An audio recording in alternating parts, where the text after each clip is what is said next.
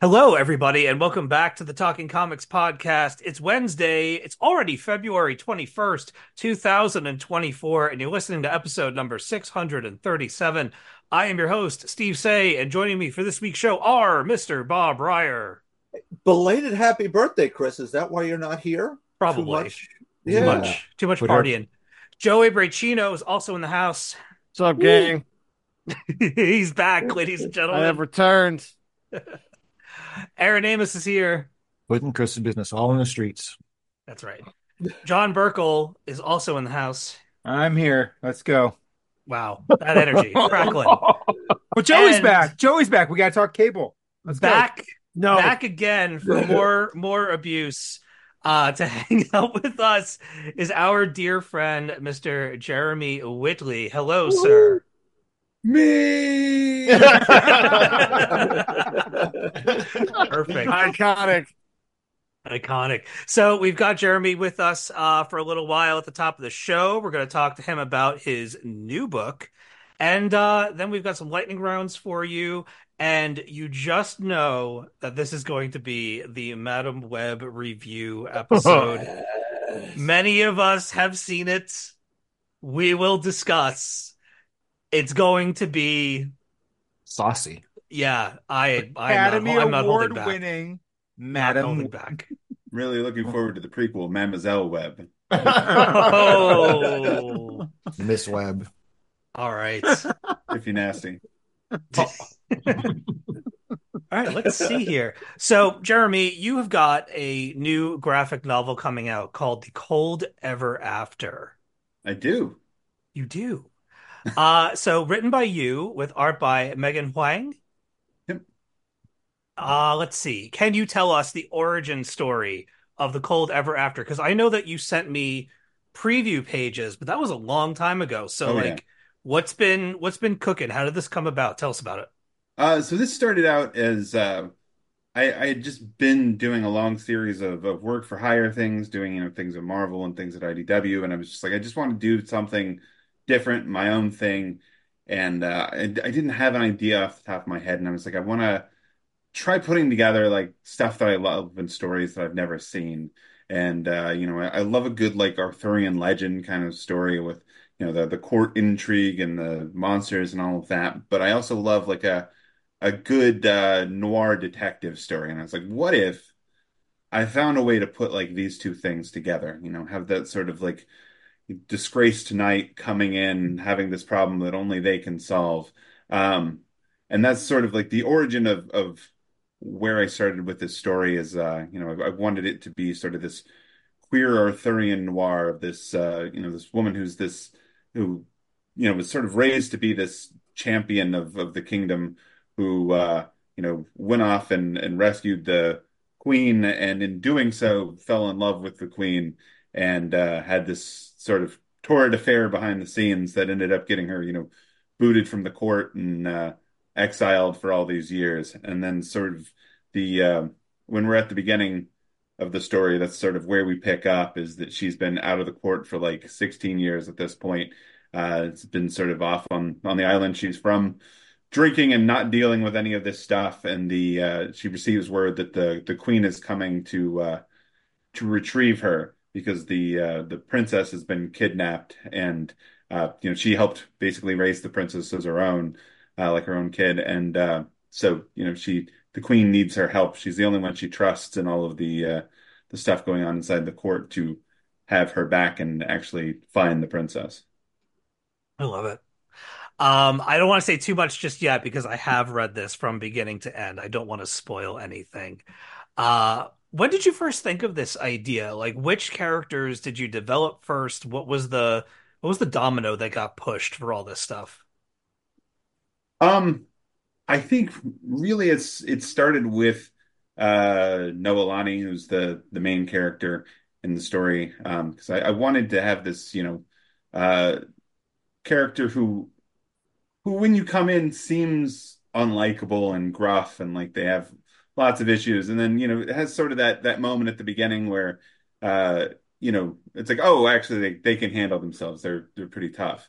Um but then like you know they they sort of get these this series of things thrown at her. I was like, I, I was I really wanted to give her that feeling of, of not just like uh, a noir hero, but a lot like um, like Jack Nicholson in Chinatown, where like she very rarely actually wins. she just you know really she gets her ass beat repeatedly, and you know is is both both physically and emotionally, and is you know just sort of the she's enough of the type of person to stick with it because she she cares about you know the missing princess to to keep weathering all these uh, horrible things that are happening to her.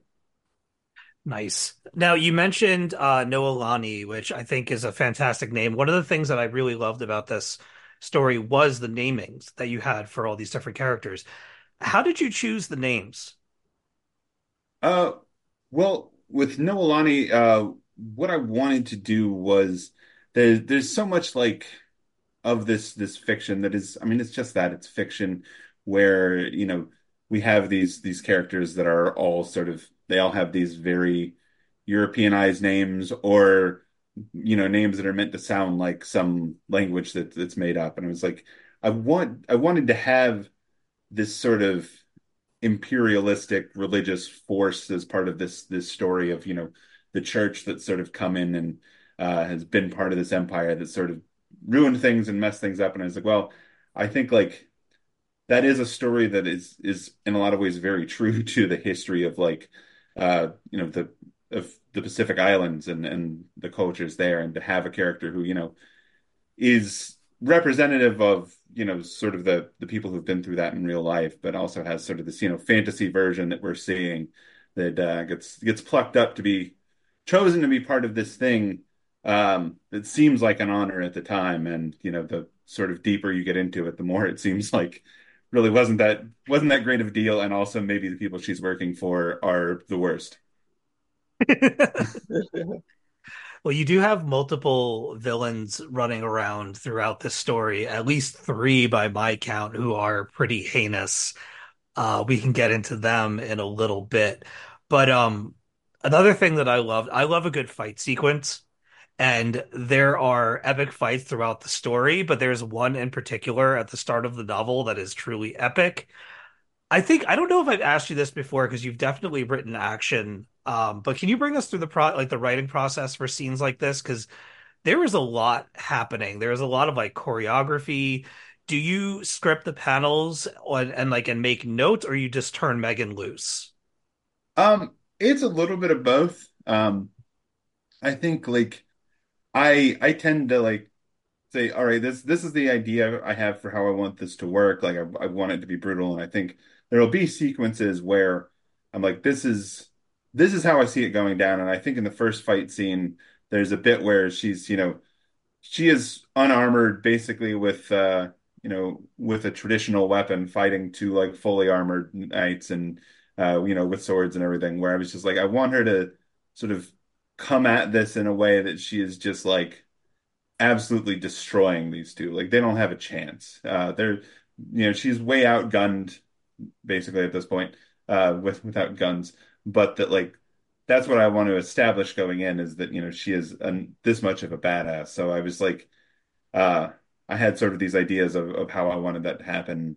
And usually what I'll say is like, this is sort of like where I want this to start, and this is where I want this to end. And I've got maybe a couple of points to hit through here but uh, I think in a lot of cases it's it's fun to like turn your artist loose a little bit and be like, this is what I had in mind. If you like something else better, if there's something you feel like works more here, then like go wild. So you don't do like have have them jump over a table, have them pick this up off the counter and smash it against their head. Like you just let it happen.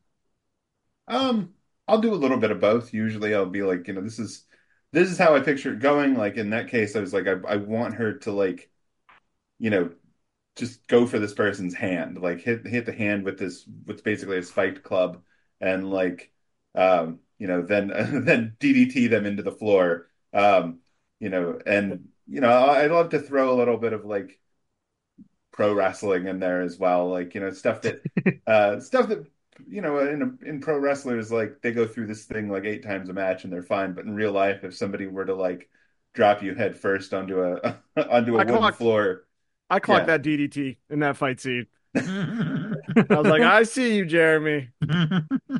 Yeah.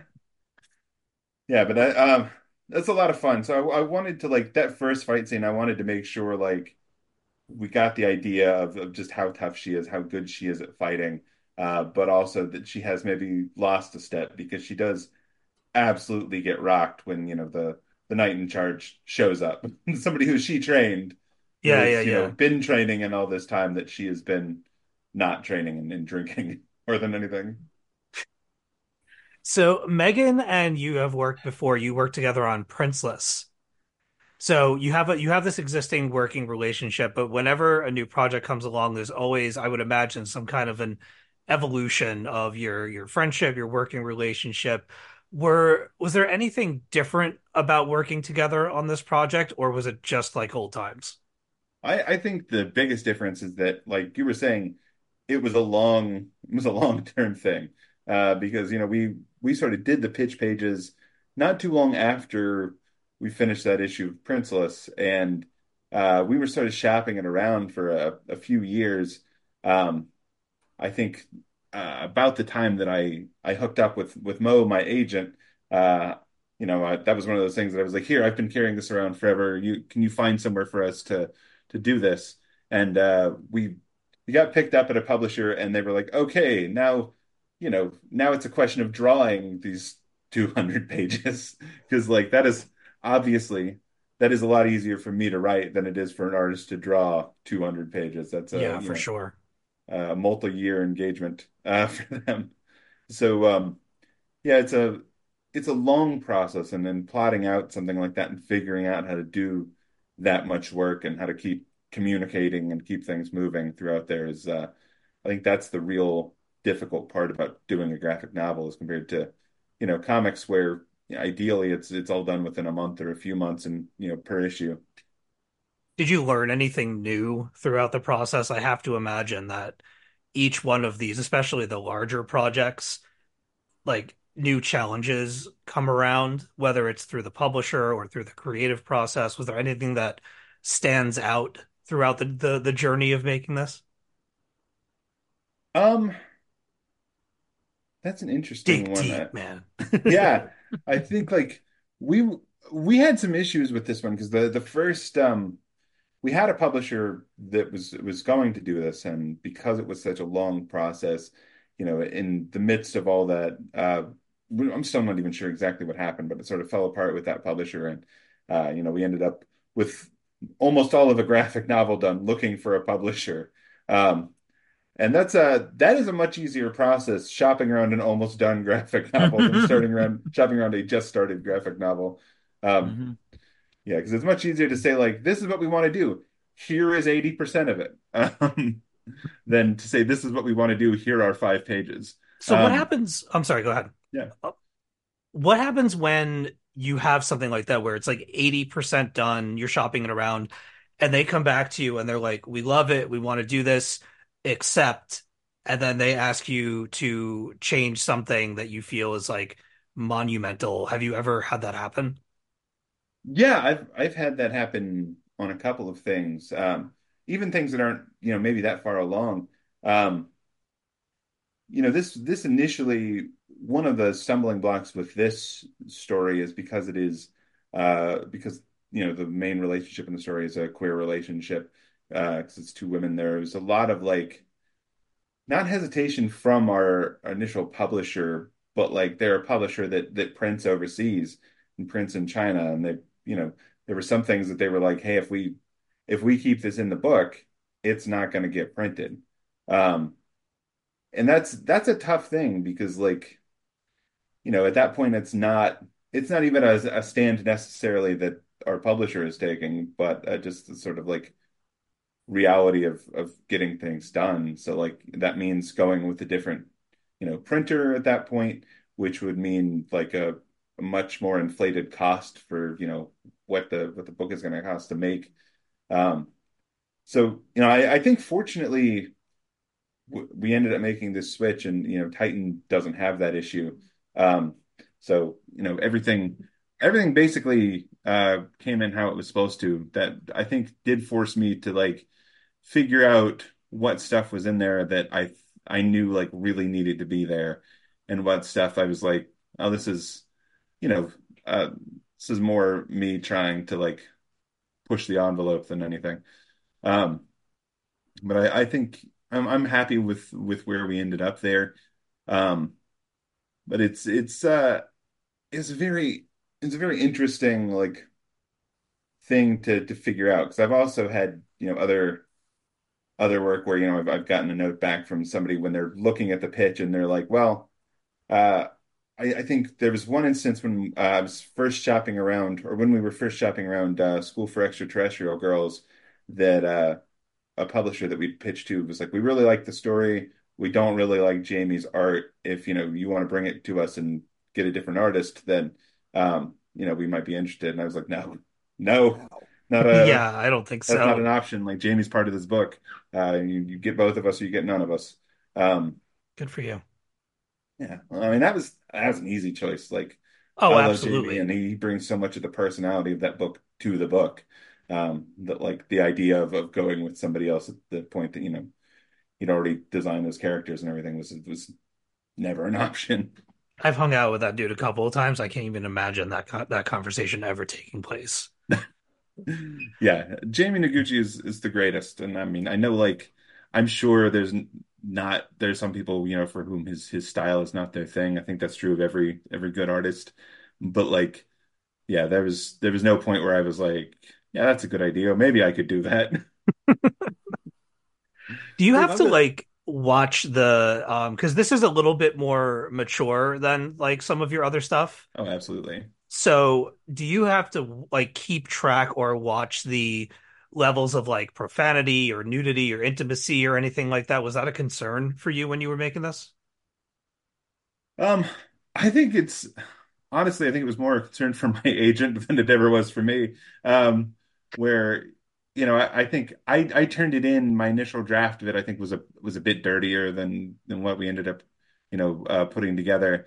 Um, but I think Mo rightfully guided me as to like, hey, you know, you can, you're an artist, you can make whatever you want, but like, you need to, you know, recognize that your best, you know, your best piece of work is going to be associated with your worst piece of work. Your most mature piece of work is going to be associated with your, you know, most kid-friendly piece of work. So like, you know, if you're if you're doing something, you know, do it for a reason. Do it because it's important to you, not because uh, you know, you you think that's a, a beat that'll win somebody over or, you know, be uh or just to be extreme. Um, you know, I, I think that was a couple points with this book where we were where I to like like, all right, but how important is it to uh, you know, like where do I cut away in a, a scene like this? Because there is definitely like there's violence and nudity and stuff on a level that uh certainly wouldn't have wouldn't be in place in Princeless or Wasp or uh School for Extraterrestrial Girls, but like uh you know is is more in line with what you might expect from a noir film. Um and you know, I think just uh keeping in mind that stuff like that you always you always want to do for a reason and keeping in mind that it will have an effect on your other work and the way your other work is perceived, regardless of how fair that actually is. Right on. I Uh, a Bob, related go ahead, question to that. Yeah, in that you you you are telling a mature story here with violence and language and so on, but yet the art style is very sort of YA. It's an interesting combo in the same way we we we've talked about the uh, book Assassin Nation, Mhm. uh, somewhat Kyle Starks and Erica Henderson, where there are people getting their heads blown off, but it's it's drawn like Squirrel Girl. So how in in choosing your story and artist in this case was that a conscious choice that would leaven some of the harder edges? Yeah, I think um I have I don't know, I have mixed feelings in some regard about um what styles can and can't be used at, at various levels. And, and I mean, I think there are some there are some cases where there are styles that I don't think work particularly well, but I'm I'm always been a person when it comes to comics especially that I'm a fan of cartooning, of, you know, being able to stretch and squish and like really give weight to, you know, emotions and facial expressions and things like that Mm-hmm. in stories that I, I do think it should have a certain sort of theatrical level of uh of reality of you know sort of over the top in some ways. Um, so I, think you know in in this case, I really like what drew me to to Megan for this in the first place was I, I just love the like brightness and and uh, fluidity of the, the, way she does action, um, the way that the action scenes feel, and I think adding a level of of brutality to that was like it feels sort of natural in the way that you know watching a, a kung fu movie like you know Ong Bak or um, you know any any good kung fu movie feels where mm-hmm. like it's fun to watch, but also like every once in a while somebody gets somebody gets killed, somebody gets hit hard, and you're like, oh, damn, and like uh, that's that's the effect I wanted people to feel like as they were reading the book that like there are hits that that really land. There's a a, a punch in the first like uh fight that uh that she's having where like you just like I feel like the way that Megan is drawn it, it feels so so painful. It feels like what it's like to just to get rocked like that. Rearrange somebody's face. Yeah. Yeah. No, definitely so. That theatricality is there, and those impacts emotionally and physically are part and parcel of what's going on. So, yeah, great job. Great choice. Oh, Love you. it. So I don't know if I've ever asked you this before, and I find uh, that it's maybe long overdue. Uh, you've written, we talked about Arthurian themes and everything a little bit earlier, and you've written several stories in Arthurian settings with like knights and princesses and kings and queens uh, that are essential to the story.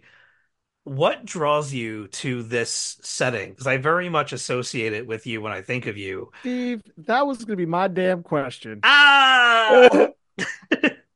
well, Joey, let me tell you. Um, I think um, it, it's always like it's always something that I I've been into ever since I was a kid. Obviously, like my um, my dad was like this was something I picked up from him along with comics. Is you know he's a big Tolkien nerd.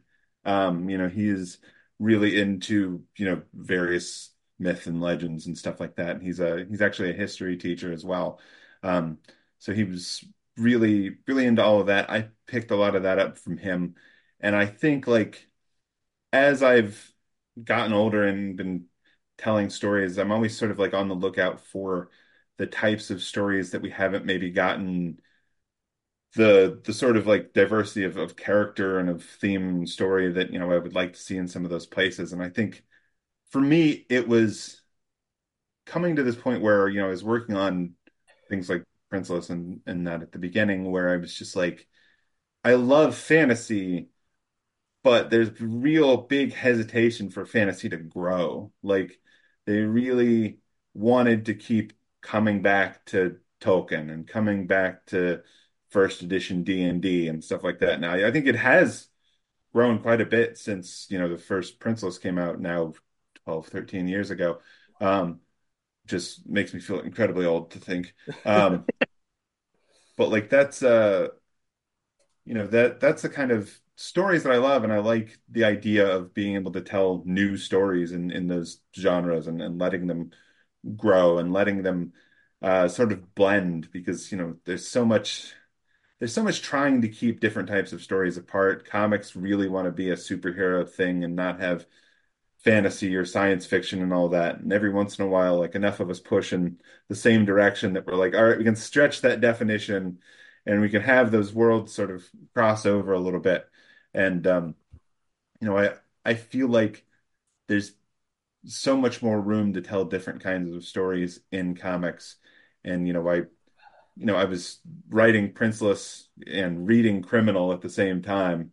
And the idea that, you know, at some point I'd be writing a book that was both of those things together in its own weird way is like uh it seems natural, but it, it also sounds impossible. Have you um checked out the new book from IDW? It's uh G. Willow Wilson and Chris Wildgoose called The Hunger and the Dusk. I haven't read it yet, but I, have seen some stuff about it. Okay, I mean add, that's a great team. So add it to your list. Absolutely. Yeah, the first arc just ended this past week, um, and it's it's awesome. I I couldn't put it down when I started reading it.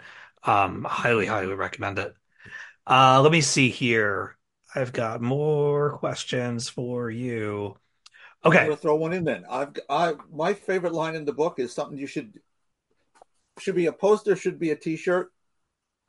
Hidden knives are always the sharpest. That is Yeah. brilliant. That is we've all been there and lived that. Is that part and parcel of your life? You've seen that and or just came to you. How did that You know, I it was not a line that existed in the book until I wrote it. Like there's a lot of times that you'll have like a an idea in your head that you're like, I got to find some way to get to that line. Um, and that was just like as I was writing that scene, I was like, oh, this is this is perfect. Like this is a this is a great sentence. Um, Yes. you know, yeah. I I uh, you know did not know it was going to be there before it came out of my typewriter, not typewriter. I don't have a typewriter, but my keyboard. Um, yeah, and it just it just appeared there, and I was like, oh man, that's good. And it's it's one of those that like I was telling somebody like the other day, it, it really pays as a writer to have a bad memory because then you you know you read your book and you're like, oh man, that's good. Who wrote that? Someone must have said that. Yeah, right. Yeah, that's one of those that's one of those lines that like when I was reading it back, I was like, man, that guy can really write. Uh, whereas we like you know, there there are so many like that when when I know what the sentence is supposed to say, I will I will read it wrong, uh, you know, regardless of how it's actually written, uh, because you know I'm like, ah, I, I I know what I'm supposed to say here. But uh, that was one that that came together nicely and I thought really fit with the theme and in in some ways uh, very strongly with sort of the last couple chapters of the book. Um, because I, I think Yeah. you know, obviously it is a, a mystery in its own way and is a, you know, I think this was a case where, um, not to give too much away, but like I knew the ending of this book well before I knew the middle of this book. Sure. Excuse me. Um, where was I? Okay. Speaking as someone who has never written a comic, that's me. Uh, what's it like to get pages back from your artist and see your characters and ideas realized on the page? Can you recall any of your reactions to Megan's pages? It's amazing. Like uh, there's been, I, I recall the first, even the first time I worked with Megan uh, on Princeless, she did. Um, there's a one issue short story that's at the end of uh, I think it's volume six, where it's uh, it's just about the uh, there's two dwarves that we meet in volume six who are one of them is Bedelia's cousin and they're married, um, and it's about them and their daughter, um, and that was just like I had only really seen you know the stuff she had up on her website. She hadn't really done much in the way of sequential stuff yet. And I got those pages back, and I just remember being like fuck yeah, like that's it right there. Like you did it. Um, those are those are amazing, and that was that's what you know. Cold Ever After felt like all the time. It's one of those things that like it's it's hard to give notes because the my first my first impression is always like yes, like you got it, you did it, moving on. But then you know occasionally you have to be like, all right, this really this really works, but not like in the stories. We got to make it make more sense. Um, you know, you, you you had a good idea here, but like it, it doesn't flow into this next thing, so we need to find a way to make this all work together.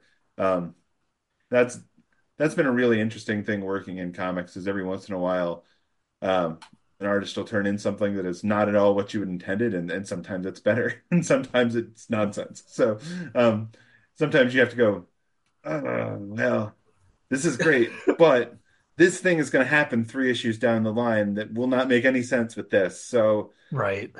got to change it. It's Um, but amazing how much foresight you have to have with these things and how much continuity you have to pay close attention to in order to make it all come together. that is that is the nice thing about doing a graphic novel as opposed to a a, a monthly comic because um, I've I've heard it said several times that like making a monthly comic is like building the railroad while the train is moving. You know, you're you're a couple steps ahead of the train at any given time, and you don't have time to go back and fix stuff if it didn't work. Um, But you know, as a graphic novel, you finish the thing and you're like, all right, well, this thing I thought of in chapter 10 is much much more interesting than what I set up in chapter 2. So you got to go back and change what I was setting up and rearrange this bit, this bit, and this bit so it makes sense together.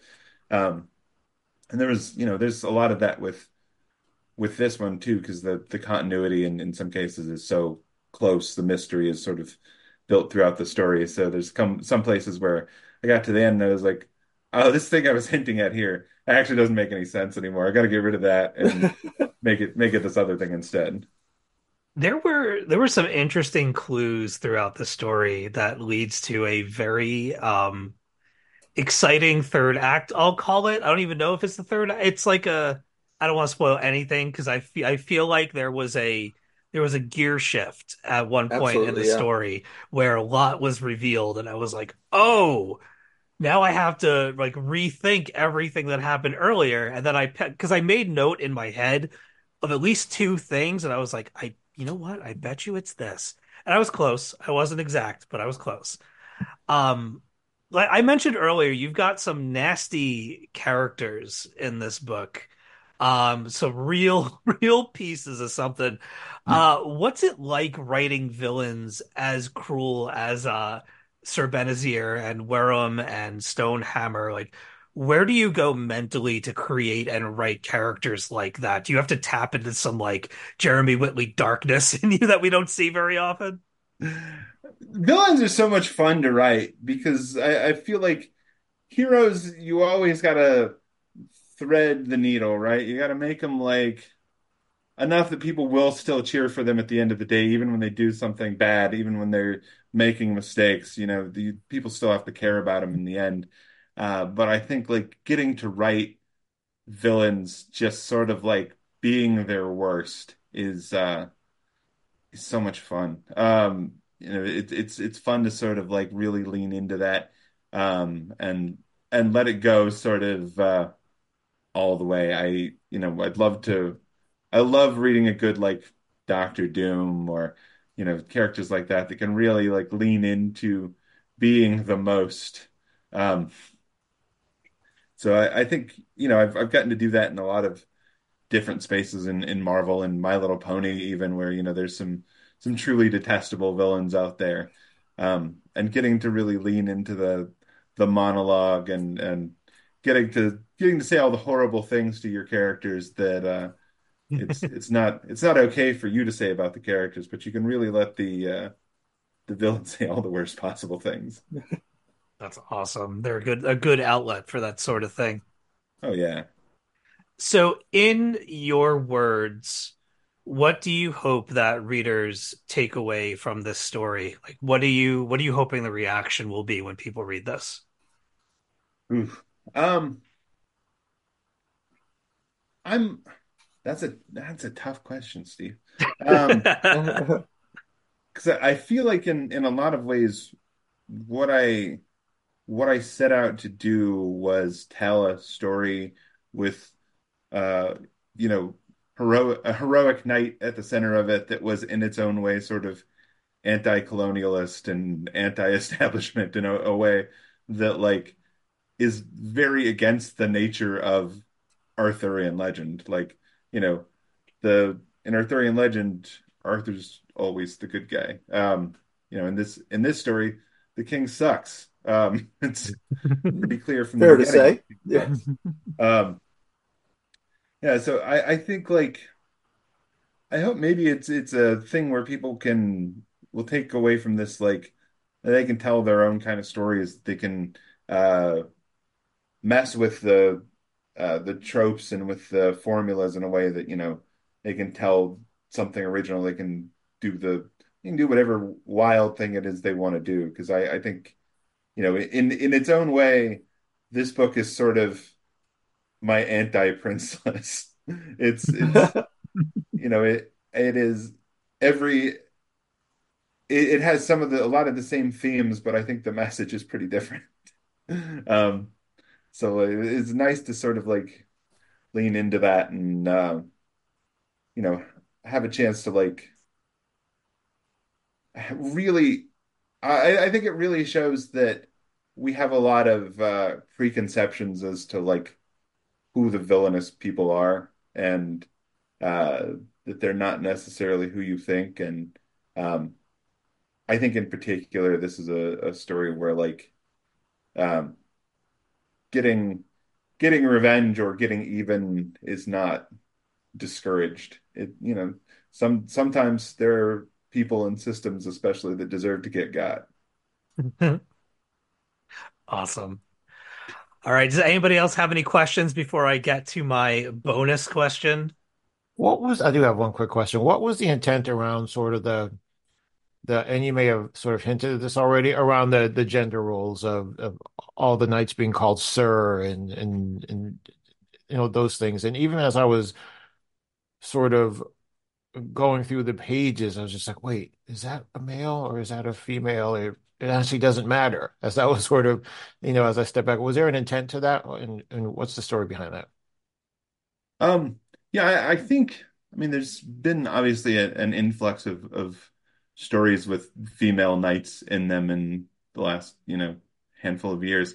And I think there's a lot of hay made out of like, what do they call you? What are, what is the title of a female knight? And it's like, well, like a knight is a knight. Like that's their job is to protect, you know, the, well, I mean, to protect the system, but theoretically the people. Um, and you know, if if you're bringing in this other class of people to be knights, you wouldn't classify them differently. Um, you know, I think in a lot of cases, obviously not to the queen in this case, but to, you know, a lot of the royalty and the, the people that matter. Like, it doesn't matter what the, the gender of the knights are. That's not an important part of their job. They're there to uh, to protect and to throw down their lives for the people that really matter.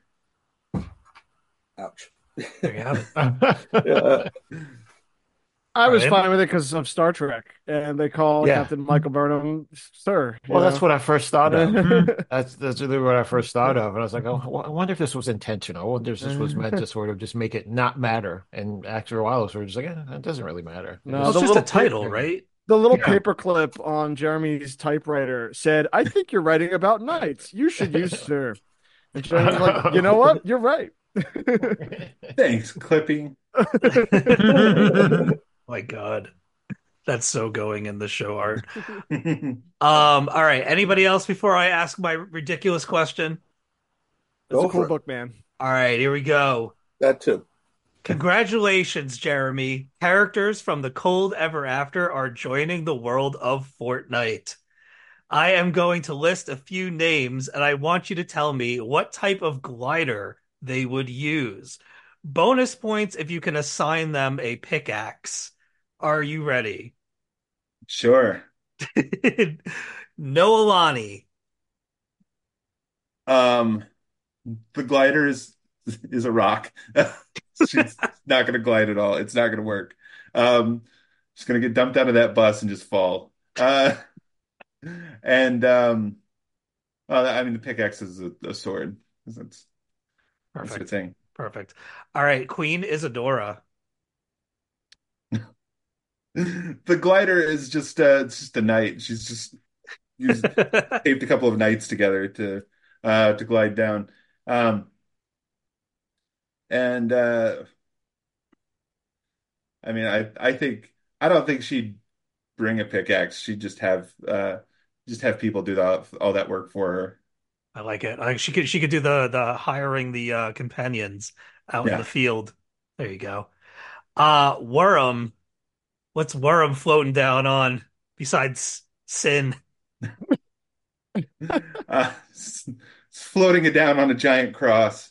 Uh, and uh, yeah, he's he's got a whip because yeah, For reasons. for reasons. All right, you love him, you love to hate him. Stonehammer.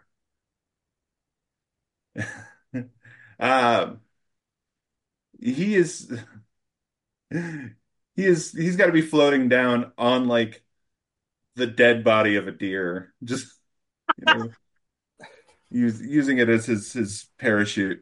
Um, and uh, yeah, he's he's just uh, he's just hitting people with whatever's handy. I don't know if anybody else is enjoying this question. This is for me. I'm having a ball with this. I have no reference for Fortnite, so I I'm have- just like, That's I all don't right. know I've got, I've mean. got Jeremy and I. We we've played it together a lot, so this is this is our our little thing here. Two more. Uh, Sir Benazir, what are they coming down on? Um, I mean the the Queen's coattails. Just something from Uh, her wardrobe, like a parachute. Yeah. Yep. And uh beating people with broken glass. There you go. All right. When is all right? The most important question, probably. When is this book coming out? When can people get their hands on it? Uh, let me make sure I have my physical date correct Is uh February 27th. So uh, next Tuesday. A oh, week, soon. a week nice. from now. Yeah. So it is pre-orderable now. You can tell your comic shop you want it. You can uh, order it on various websites. If you don't have a comic shop, you can go to. Joey. Joey. Joey. Really? Really? Really? First day back. That's what we're going for? That's, you know what? It was Jeremy's fault. It was Jeremy's fault. He started it. oh, we lost Joey for another month. Oh, Jeremy, it is, you know, because it's Titan, it's available through uh, Penguin Random House. So anywhere that Penguin Random House distributes, anywhere you can get their books, you can uh, order Cold Ever After. Sweet. Uh, you got anything else going on? Something that uh that we don't know about or anything? Uh, well, we just uh, back in November, Jamie and I uh, put out the second book of School for Extraterrestrial Girls. Uh, so that's that's going on. We're working on the third volume of that, and uh, we are deep into uh, art on the the second volume of The Dog Knight right now. Nice. Um, Sweet. Yeah, that's that's coming along. Um, uh, I have another book that's getting announced probably in the next couple of weeks, so people should should keep an eye out for that. Um, and if people haven't heard, uh, I am doing a a book with my uh, my co-host uh, of Aggressively Horrified, uh, Ben Kahn, uh, that's Oh. called uh, The Dashing School for Wayward Princes, um, which is about a uh, group of of princes who get sent to a uh, who who don't fit in. They're not uh, princely enough, so they get sent to a school to teach them toxic masculinity. Um, Nice. so they have to have to work with each other to survive and and get out of that alive. That's that sounds very Ben. That sounds like the, the two of you are gonna have a ball with that. Yeah, that that one's it's been a lot of fun because that was a book that like I was working on. I had the idea for. I had some of the basics, and I you know ran the first chapter by by Ben, and they had like great notes on it. And I was just like, hey, instead of me just continuing to just like take your good ideas, what if we worked on this together? Um, and so yeah, we ended up uh, we ended up getting that signed, and it should be uh, actually coming out, I, I believe, in 2025. Sweet. That's awesome. All right, if people want to uh, follow you and get more updates on where they can find all of these fine books, uh, where can people get in touch with you? Uh, so I am still on Twitter and Instagram at jrome58. I am on Blue Sky and Tumblr as Jeremy Whitley because I got in there early. Um, and then uh, you can listen to Progressively Horrified, my cat, my podcast, on which uh, many of these these folks have guested, uh, all about progressive uh, progressive politics and horror movies. Uh, and that is anywhere that you guys can download Talking Comics, you can download that as well. And we uh we put that out every Friday. Right on, man. All right. Uh, we are going to say goodbye to Jeremy for now, but Jeremy obviously hang out past the break. And uh, when we come back, we will talk about comics and Madame Web. Ugh. Oh, Get ready. oops, sorry, sorry. All right, See you all in a minute. Something in my throat.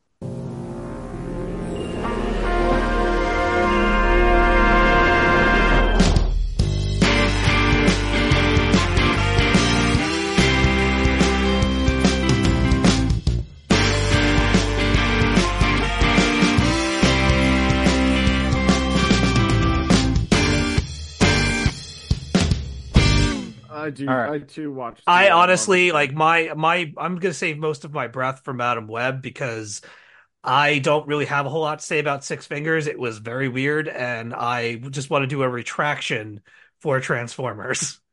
Oh, So oh, Wait, in the positive or the negative? You'll see. let him, let him, Oh. let You'll see. oh. That came in hot tonight. I don't You'll know if I want to be on this episode. Let me let me let me You're cook. trying to start 'Cause I might shit. have one finger for you, my friend. Wow. It's gonna be all right.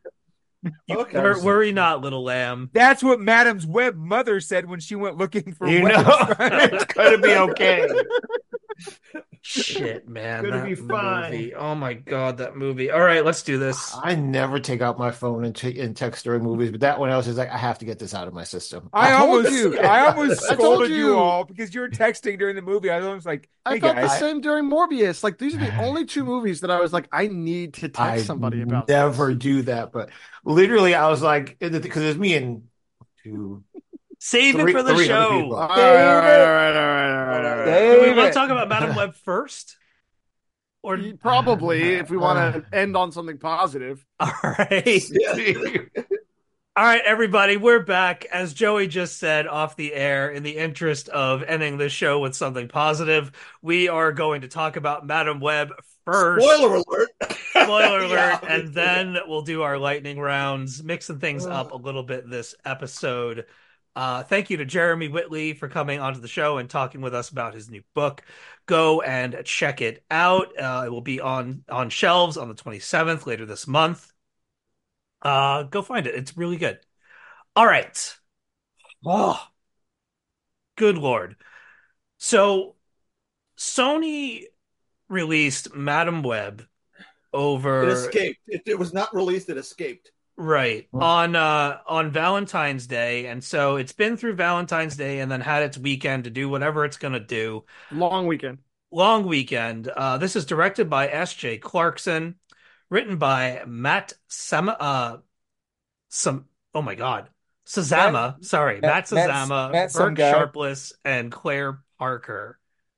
My God. Uh starring Dakota Johnson, Sydney Sweeney, Isabella Merced, um, Celeste O'Connor, and Tahar Rahim. Mike Epps was in this movie. Oh my God, he was the guy on the train.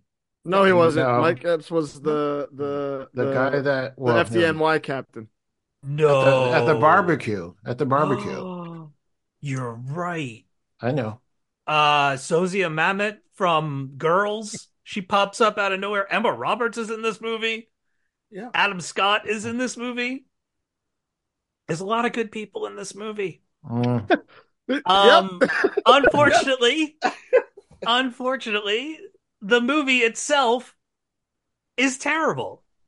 Uh, it's real bad. I don't know if I should go first. Should I well, go? you've already started, so you All might right, I'll get it out of my yeah, go. system. I'll- we'll jump. We'll just jump in after. I hated this movie. I hated this movie. I think this is one of the worst, if not the worst, Marvel branded movie that I personally have ever seen.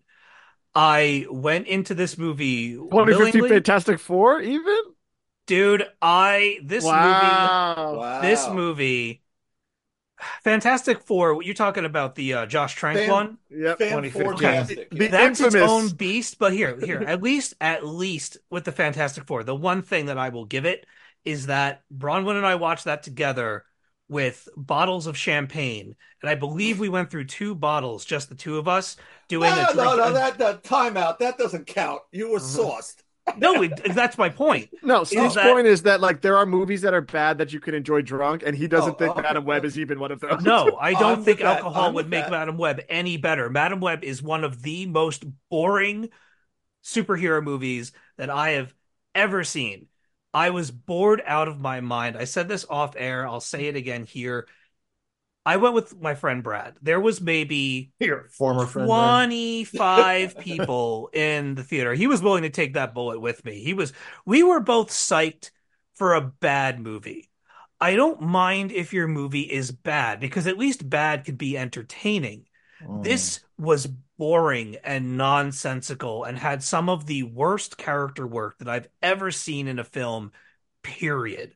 I will get to the villain of this movie eventually, but so in order to see this movie, I pulled a fast one on myself. I did I looked at the pre-order tickets for this. They wanted $22 a piece for me to go and see. And usually the way Brad and I do it is I buy the tickets, he buys the concessions, everybody's happy, we go, we have a good time. No, I you don't have to put out joined- at the end. What's that? You don't No, no, put out no, no, no, don't worry about it. Don't worry about it. Don't worry about it. Keep going, Steve. Keep going, Steve. I went ahead and I joined the uh West West uh the hell is it called? Westmount What? Cinema Club in order to see Look this at you. So that I can get a major discount on my ticket because I was not going to give this movie mu that much money. I ended up paying five dollars to go into this beast. Oh, that's what I said. That's we what got I paid. Brad's ticket was discounted and our we got 20% off on our concessions. So Nice. and it's only nine ninety nine a month. I'm I'm very oh, very happy. oh, Yeah, That's actually pretty awesome. it is pretty awesome. You get a free Yeah. movie ticket, the whole bit. This is not a commercial for them. yeah. The point that's a great being is that I went out of my way to minimize the financial and mental price of seeing this movie because I had anticipated such a trash fire. And like I said, I can deal with bad. I despise boring. Mhm. If Brad was not with me, I honestly, and I never do this, I think I would have gotten up and left and come up with some kind of an excuse when I came onto this podcast, how I let everybody down by not seeing it. I sat through this thing. This movie felt like it was four hours long Yes, it and does. it was it was two but my god what a slog i think there was one fleeting moment in this movie that i erupted with laughter and just lost my shit Can't think Uh, of a single one. It was the Right, it- scene i'm just gonna spoil it here people three two one it's the scene. there's no spoil. There's no spoiling this movie. It's there's really no rotten. spoiling this movie. At some point, you know that Cassandra is a uh, she's a EMT medic. She drives an ambulance out of the second floor of a building in order to stop the villain's advance. And holy shit, it was some Fast and Furious type Yeah. action. But It that's was- meant to be a pop. That's not meant to be a laugh moment. It was the Yeah. one time in this movie that evoked anything out of me whatsoever. And I'll say this, it's a shame because like you can you can pick and choose, but you've got some good people in this movie. You've got Mhm. Sydney Sweeney, you've got uh friggin' Adam Scott, you've got Isabella Merced. Like there are talented people in this movie. Some of them are like riding the wave of being the it people, Sydney Sweeney specifically. But how do you take the girl from Euphoria and then stick her in these frumpy schoolgirl clothes and try to pass her off as 16 years old? I'm not buying it. It was awful. The directing was awful. The the push cam into the faces was terrible. The handy cam stuff was bad. The editing was atrocious. And my God, the villain in this movie is the worst Marvel villain that I've ever that I can remember being. He is so one dimensional. He keeps going on and on and on throughout the movie. I've worked so hard. I've worked so hard for my life. They can't take it away from me. Dude, nobody cares. Nobody nobody knows Well, we, who we, you never are. show. We're never shown it. no, nothing. all. Yeah. All we know about you is that back in the day, you shot a pregnant woman Spoiler alert. and stole her spider. This is in the trailer. This is this is this is fine. So you shot a pregnant woman, you stole stole her her spider, and then you bring the spider Is back that a to, euphemism? Nope. oh no. to New No. York for your own gain when this thing was supposed to like help cure diseases and so on and so forth. And like you, you're nobody likes you, man. And it's just he kept saying it over and over and over again. There was no depth to him whatsoever. He was the he's he's the worst. He was so bad. Um I honestly Was he Go ahead. supposed to look older every time you saw him? This is a legitimate question.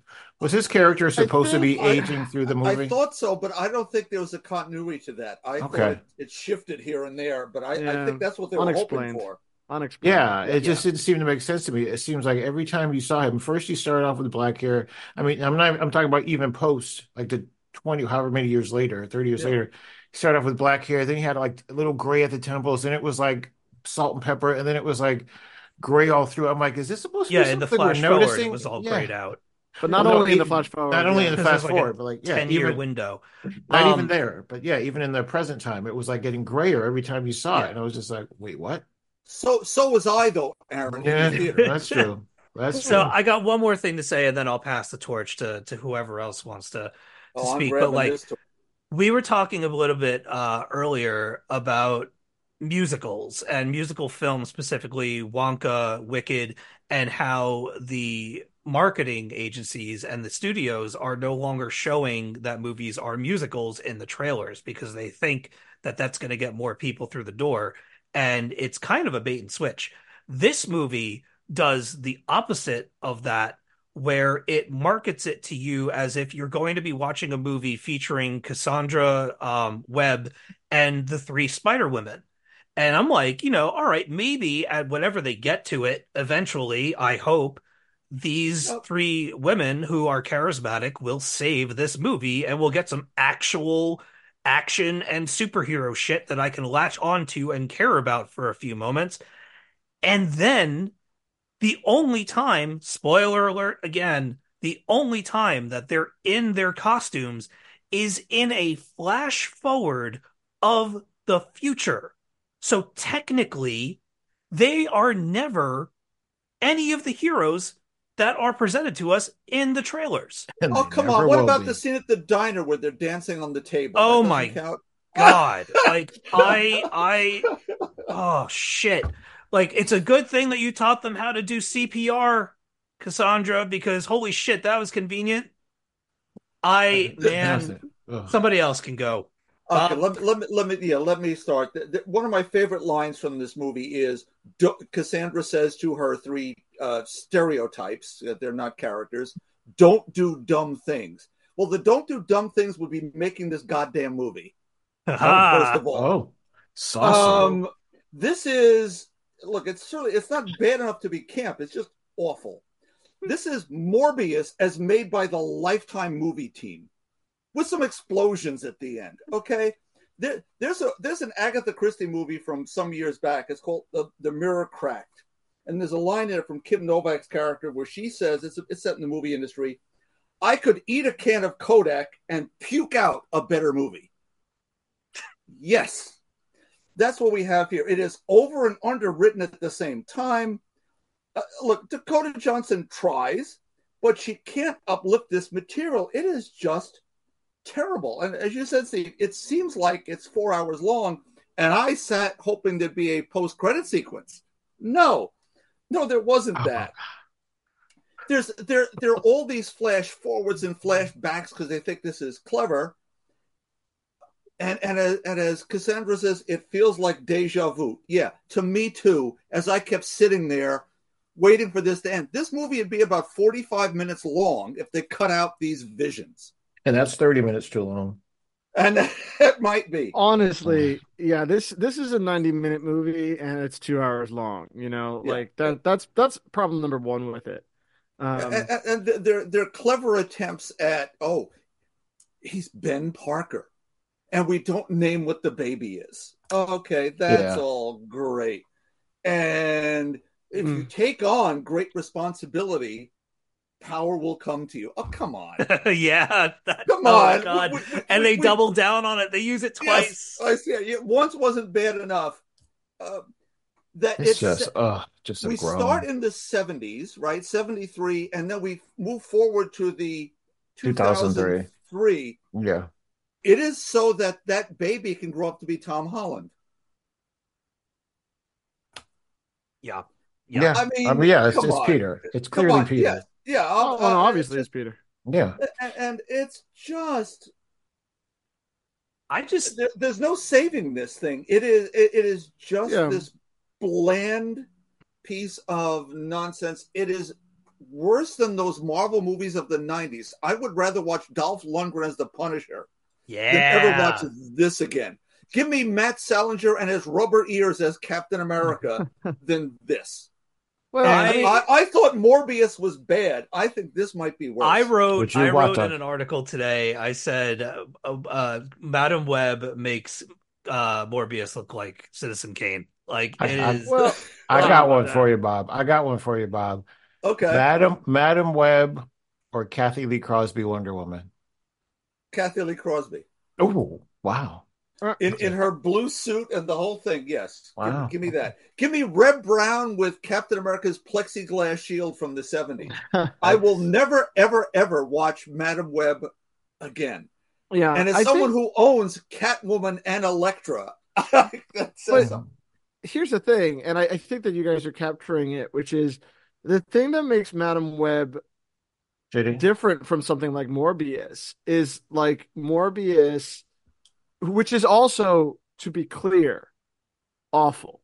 um, yes. hey, I think people, I think people, a lot of the the the the um the slightly I don't even know if positive is the right word, but the slightly like had fun with it reviews are claiming that this movie is kind of so bad it's camp. And I'm like, it's No. not. It's not. And I go back to what Steve said, which is I think that the movie is boring and flat in a way that it it's so funny that the movie is set in 2003 because that's when this movie should have been made. uh, like yeah. Ooh. it, it, it, I- it's, yeah. it's not like you mentioned Elektra, like it it is reminiscent of those like early 2000s efforts Yeah. at super heroic films.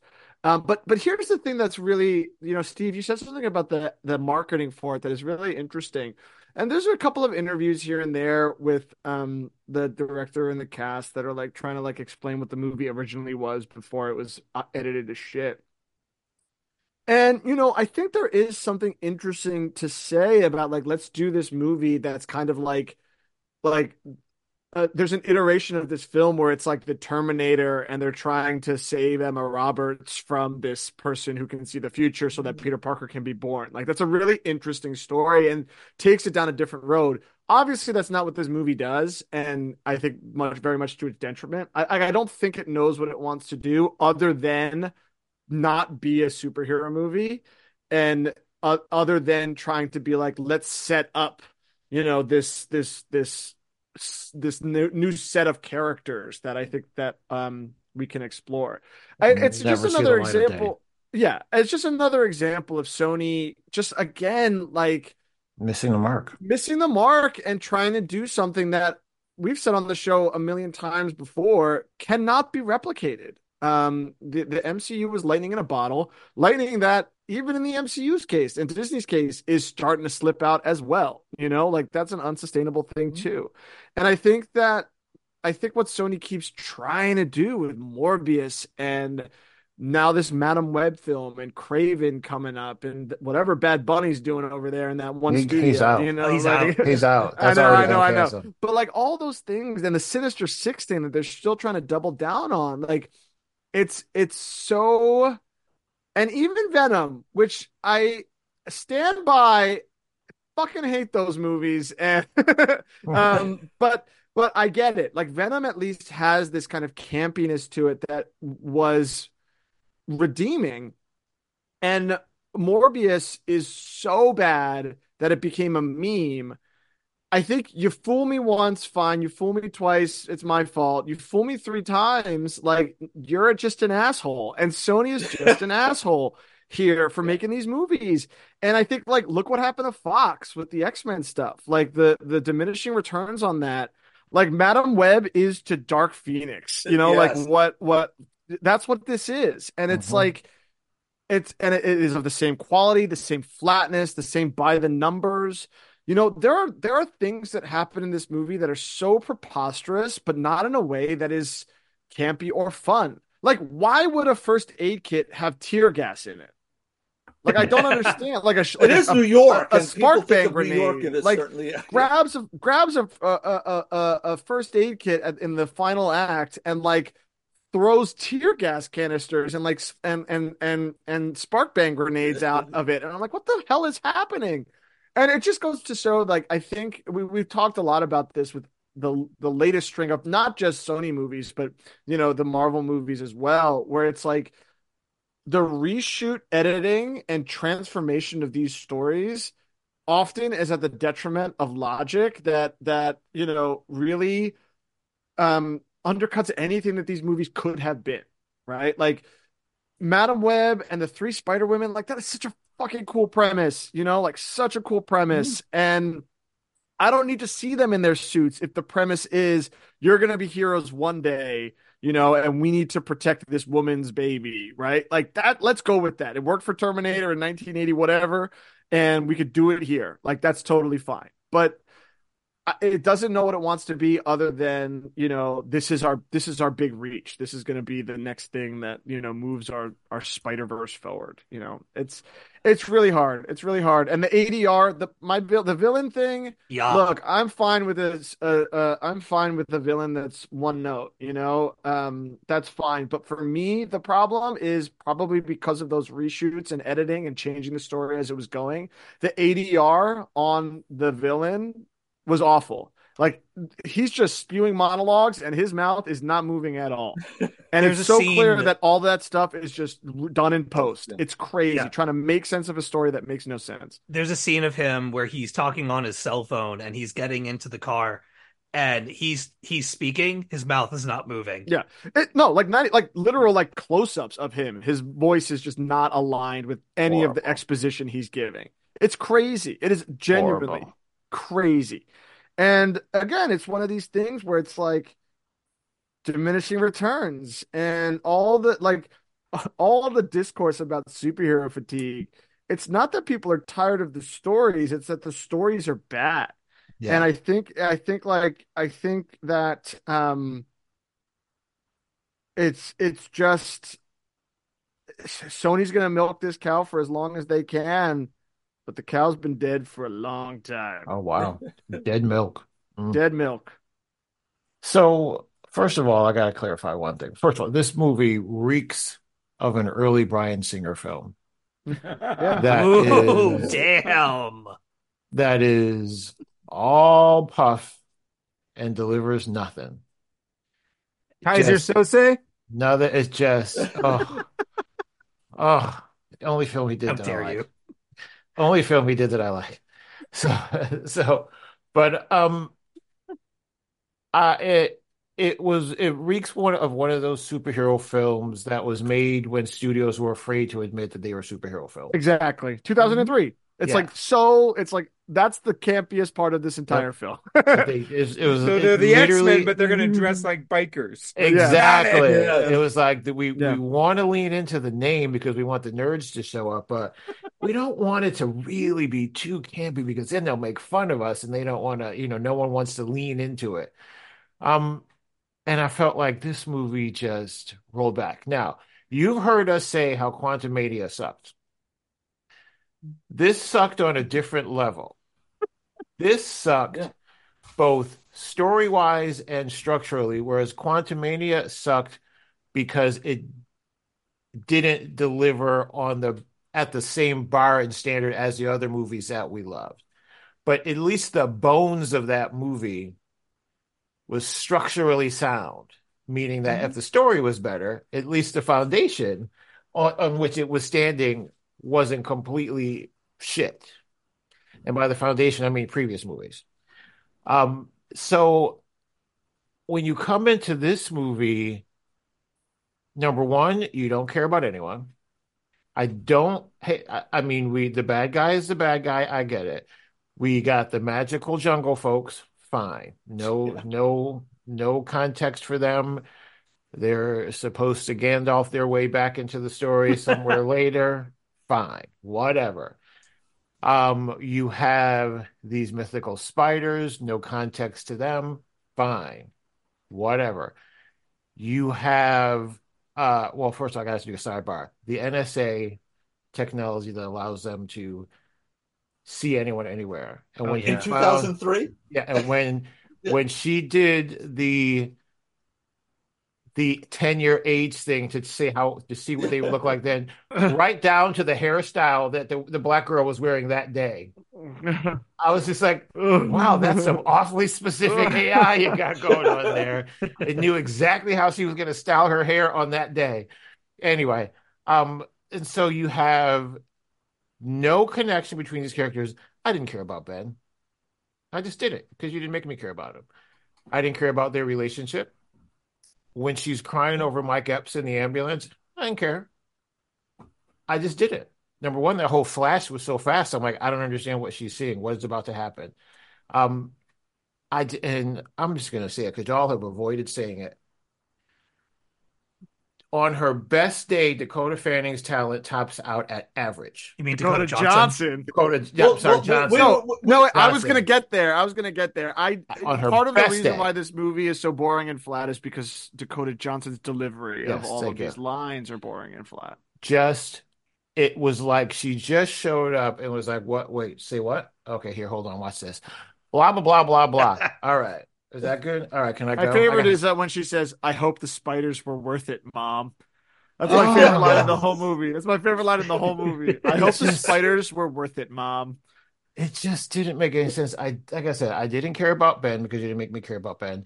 I didn't really care about these girls. I know you were trying to make me care about these girls because you were telling their sad stories, but we didn't get to see any of that. So we just got to tell them recount their sad stories. Just Um, stereotypes, just yeah, terrible. Every single one. The undocumented, I'm like, get the fuck out of here with the Yeah, right. Are you The latchkey right kid, the the neglected rich girl. Blah blah. Oh blah. God. So I mean, I was just glad that the one girl wasn't like turning tricks on the corner instead of like being like uh, like, No, she- like she got to be the rich ambassador's girl. children. Yeah, she got to be the rich girl. Um, and so yeah, I didn't care about any of them. So when all these things were happening, like and even even uh, Cassandra Webb was like being an ass to them. She know, was uh, awful. She was, she was so miserable ass. to Well, because follow she as a doesn't- main character. She doesn't want to be the mentor. She doesn't Ugh. want that. Even And the whole before part of the movie is before. the whole part of the movie is growing into her role as a mentor. no, that was not the hero's journey. Yeah, No, but when that was a that was a hero's field trip. I when she's going to why the I- baby shower and you're like following her back to her apartment, she's such a miserable person. Okay.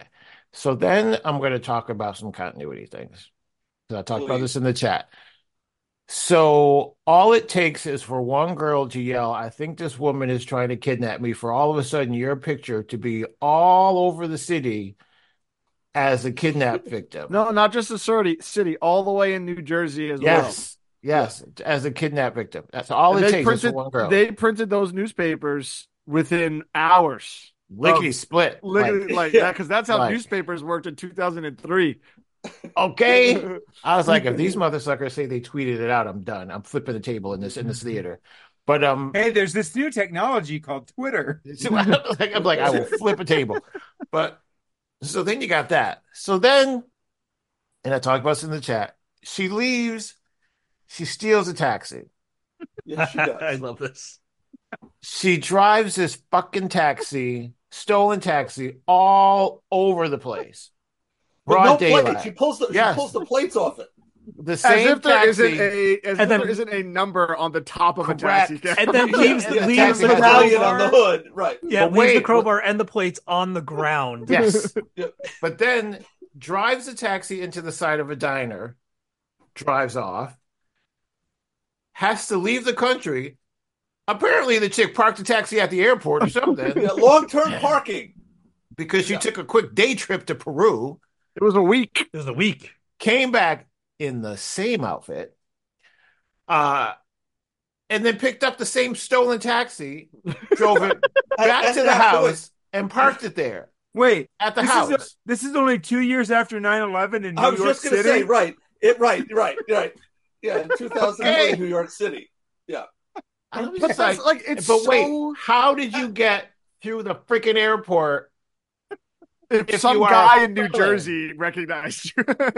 Right, well, some right. Some guy in New Jersey would see a New York City taxi cab drive, driving along the, the, the Pine Barrens or whatever, Oh, and would have definitely turned her in.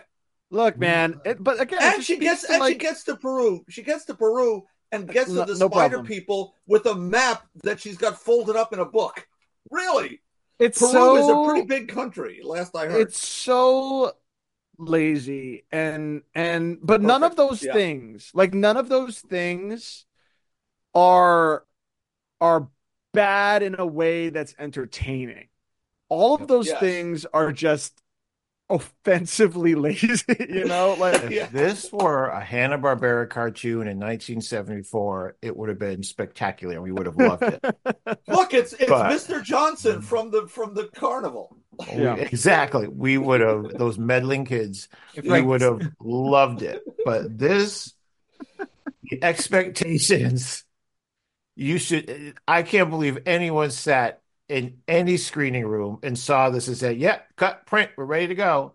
Well, I don't think they did. I think that's the problem. I think people were like, uh, the- Oh. I saw a great review that was like, you know, it's so hard watching this two hour film where each scene you see the actors progressively realize that they're in a bad movie. Um, Wow. and and, Yeah. and and by the end they're so they're so like disassociated from it, you know. Um, but again, I I- I think Steve captured it. Like there's bad and there's boring. And I think that's the problem Yeah. with this one. And it's two hours. Maybe if it was 90 minutes and they trimmed the fat and you were like, you know what? That was stupid, but whatever. But there's it's two hours. Two it hours. was on They for an eternity. They could have made one simple change that would have they could have started the movie, and I know we can't talk about the movie we didn't see. They could have literally started the movie with them being Madame Web, with them being whatever, with them being the heroes, and then do all of that other shit that they that was the main part of this Mhm. movie as flashbacks. And then just, just invert this movie Yeah. and just give us the history over time and let us just sort of piece it together, just break it down. All the things that could have been done in 15 minutes that they took two hours to do, they could have just, You they know could have funny? avoided all the stuff. and this is something that's interesting too about like that 2003 jab that I had before is that these Sony movies, the Sony, I think part of the problem with the Sony Spider-Man movies, Spider-Verse movies, is that they are still operating in like that early 2000s origin story mode. The Raimi Like, verse. Yeah. All of these movies are origin stories. Mhm. And like, I don't care. I don't No care one about cares. Madam Well, Web. they Like, don't go ahead, John. they don't have Spider-Man. Correct. They don't they don't What have? Spider-Man. Yeah. Yeah, but And like, and and I, can I just ask you a question? I, I know I, I mean I'm the only sane person here who didn't go see this movie. He said Um, who's pregnant? Emma Who's- Roberts uh, is Emma Roberts. Aunt May. It- it- No, no, no, no, no, no, no. no, no. She, She's no, no, Richard no. She's not Parker's Aunt May. wife. She's yes, She's Richard Parker. Okay, you keep saying Yeah. Ben Parker, and I'm like Ben's the uncle. yes. Ben We Parker. don't Oh, yeah, yeah, we yeah, see- yeah. we don't Okay, see so his it's. Richard. Okay, Mary Who's off Parker. yeah. he's I'm like, like did, doing- did. Sony fuck it up so bad? No, no, no, no, no, no, no, no. They're right. They're right. They're Okay. right. And, and Um, Richard Parker's off doing spy stuff Yes. in Istanbul. Yeah. Yeah. So They like, they Oh, hint they at did the May. spy Parkers. Yes. God damn you, Sony! They I don't even hint see this movie, and you screw it up. they hint at Aunt May because at one point he's like, "Oh, um, he tells Cassie that he's seeing someone and he thinks she's the yes. one." Yeah. He yeah. doesn't exactly. They never say her name, but and you never see her on screen. But it's like, Right. okay, this But is I supposed mean- to be the point which. Like, Wait, is is Adam the. Scott Ben Parker? yeah. Yeah. Yeah. I like that. I think He's he great. does say the He's name fine. once. No, he doesn't As say he's May. going to her think, I don't think he says May at all. He doesn't say May, but like Mary. you know He it. But Mary. Oh, he said the Mary, thing. you're right. This is the thing. Like people know it. It's like get over Yeah. yourselves. I don't need these origin stories anymore. No. And if Marvel has done anything right by the superhero genres, it was getting away from those kind of like by by the numbers Yeah. origin stories. Mhm. You know, for Spider-Man in particular, right? The reason why the Tom Holland movies did a little bit better than the Andrew Garfield ones is because they did away with the origin story, you know, and they just told Mhm. interesting pieces. And you know, I th- I think about some of these movies that we've loved that have have been different, like genre style different, like Bir- Birds of Prey, right? Like that's a movie that like is is like doing Mhm. something totally kind of removed from the superhero genre, right? There's like the the origin elements of that film is like secondary to just the the story they want to tell, right? And the effort that they put in here of taking us to the Amazon to study spiders before she died for 20 minutes at the beginning of this movie. Like, take us out of that. You want to tell a time travel detective story? Tell that fucking story. Like, I don't need to know. I don't need to watch Dakota Johnson try to make an origin story that she gives zero shits about interesting. You know what I mean? You made a two-hour origin story about a character that nobody knows and nobody cares about. Yeah. So where I are they going to be care at the end of it either. Yeah. Yeah. Yeah. Like like the movie should open with Mary Parker in the hospital and that fucking guy, you know, rolling in in a spider suit trying to like Yeah. kidnap the baby or whatever. And, And, the, the and Spider the three- Women the show Spider up. Women Yep. show up. That like that's Mhm. the movie, you know, and then just chase. Chase for 90 minutes. Mhm. That's it. But the effort to like do an origin story is so 2003 that it's like, what are you doing? What are you doing? Hundreds of millions of dollars wasted on But every- trash. Every one of their movies is an origin story. That's what I mean. That's the That's. I know, Morbius that- you're- doesn't you're- work either. No, Like the the worst parts of Morbius is fucking when he's in the Amazon getting bats to bite him, whatever. Yeah. You know, like like that's like that is so secondary to why people want to see that movie, which is just like vampires doing shit. You know what I mean? You know, And we're at a stage now where like those can be done with flashbacks. Those those can be done with you know. Think uh, of Captain Marvel, where we told it reversed. We didn't see what really happened until two thirds of the way through the movie. Yeah. Or even the Marvels, right? Which is just like like that movie is like a hundred minutes, right? Mhm. Didn't need to be any baggier and Mhm. do, does not necessarily take the time to give us origins for Kamala or uh, Monica, partly because obviously they exist elsewhere, but also not everyone watched those, but no one cares. Little flashbacks with the scroll things. G- give me Yeah, a minute and a half, and I get it. Like be Yeah. creative, and that's that's I think going back to again. I keep going back to Steve's point because I agree with it like a hundred percent. Is like the movie's boring because it's lazy because it, it does not try to do anything innovative or creative. And in a in a space like this with a genre like this that people are already complaining about fatigue and by the number stuff, like Sony, you got to get your life together if you're going to keep making these movies. Yeah. It's just it's just it's just a waste of a space that could have been filled by some by a character that was more engaging and Yeah, give me a Jessica story Drew that movie. was No, no, They- I want to. Yeah. I want to make something clear. I I like the Spider Women Yeah. angle. No, no, I think it's so interesting. And No, I, I'm it's just talking the about story there- that they. has Madame Web ever had a book? no. That's what I'm saying. This is a character that was a But- side character. But in a her story. web ties them all together. I don't care. Then Those make her- glasses at the end.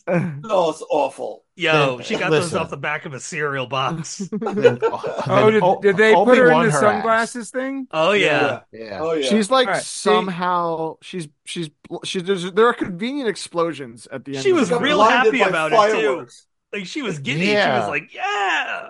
Why is she in a wheelchair at the end? I didn't understand. That's understand not that either. explained. Well, because the No. character is, and this is the thing. It's yeah, like but to- there's nothing in the movie. But anyway, Like, like- like- Her- she was it's- she was moving when she got out of the water, but I was like, okay, Yeah. I love I love the nurse that comes in and just goes, "You don't look like family." And she's like, "They are. They're mine." And she just leaves. Like she didn't look at the chart. She didn't check her Yep. vitals. Nothing. Yep.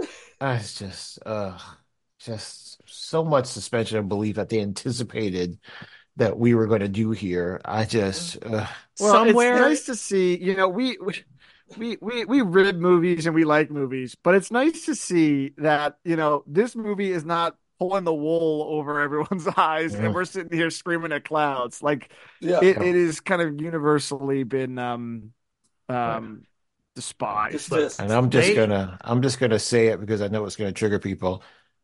And Batgirl couldn't make it to screen. Wow, come on now. you know like on paper or or even in execution this could have been a fun movie introducing you know four major characters into a universe to kind of inject some life into it for you know get people to care about anything that doesn't star Tom Holland's Spider-Man and it just squanders it entirely Yeah, Right. I'm absolutely. no, it could have been about sisterhood. It could have been about like all the themes that they were trying to get across and never even never got there. Never even got a foot off the ground or in the door for any of those things. Yeah. I'll be couldn't care honest, about anybody in this movie. But the last Spi- the last Oh. Spider-Man movie shows they don't need Tom Holland. They could do Andrew Garfield Spider-Man here. Or they could do a Miles Morales Spider-Man here Look- and create their own Sony Spider-Man verse. The bottom line is they Yeah. they they cannot figure it out. No, and true. they and they will not figure it out until Holland resi- like retires from the Spider-Man thing, and they can be like, all right, let's do something new. So really, genuinely, No. and this movie makes you feel it more so than even the Morbius film and the Venom film. Like makes you feel it even more. Sony is straight up like, what properties do we have? What can we make? Because we can't do Spider-Man. We can't do Spider-Man separate from Marvel Studios, right? Until it, they're done with him, right? Um, which could be soon. Holland has said he doesn't want to do it much more longer, right? But like the Kraven thing, Aaron Taylor Johnson, I don't care how many abs he has, like, like that saying movie. I can tell you exactly what that fucking movie's gonna be about right now, beat for beat. you know, Let like, me ask you. Let me ask you this. I hope the Lions were worth it, Dad. What do you what do you think what do you think happens with Kraven now because It comes we out. saw we They got have to release it. It's here's the thing out. though like i understand the um like the the pandemic happened this was after the pandemic and then the strikes happened and i get that that messes that puts gum in the works and all that but we've seen an an our a, a red band trailer for Kraven the hunter a red band trailer is a studio's showcase for a movie that they've got coming out. This is the violence, this is the cursing, this is the this is the nitty gritty that you're going to be seeing in this movie. How how long ago was that, and what has happened to that movie ever since? It has been months. It's coming out Months this summer, months. isn't it? Well, it's Is supposed to come out in November, and I don't think Yeah. it has. To I'm gonna look it up. But here's the thing.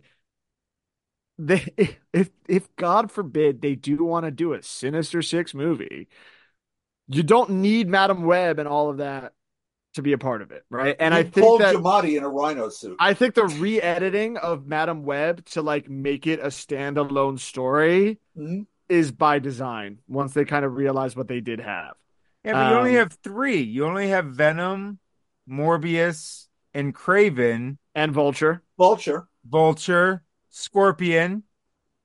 and whoever else they Rhino. want. Oh, and the, no, no, and uh, Chameleon. Chameleon's gonna be in Kraven, I think. Oh yeah, because that's his brother. Okay. Yeah, that's Okay. his brother. Yeah. Yeah. Really? Didn't know oh, that. Oh yeah, that's going way back. Yeah. Yeah, I'm Kraven. watching the trailer for Kraven, Kraven on my other is gonna. screen. I, will tell you what it's about. Kraven, Kraven, and his brother are like, who who does Dad love more? And then and then you fast forward thirty years. It's 1973, and then it's 2003, and he finds out his brother's still alive, and they got to fight. And they're fighting for Daddy's love, but they're not fighting for Daddy's love. They're fighting for a sense of self, and and that's what Kraven's all about. He's like, no, I'm I am the hunter, you know. And then that's that's what that fucking movie's gonna be about, Oh, good. Now I don't have to see it. Thanks, Joey. Yeah, guaranteed. I've never liked that character to begin with, so I, I It's not Uh, supposed to be. A, it's not supposed to be a uh, protagonist of a film.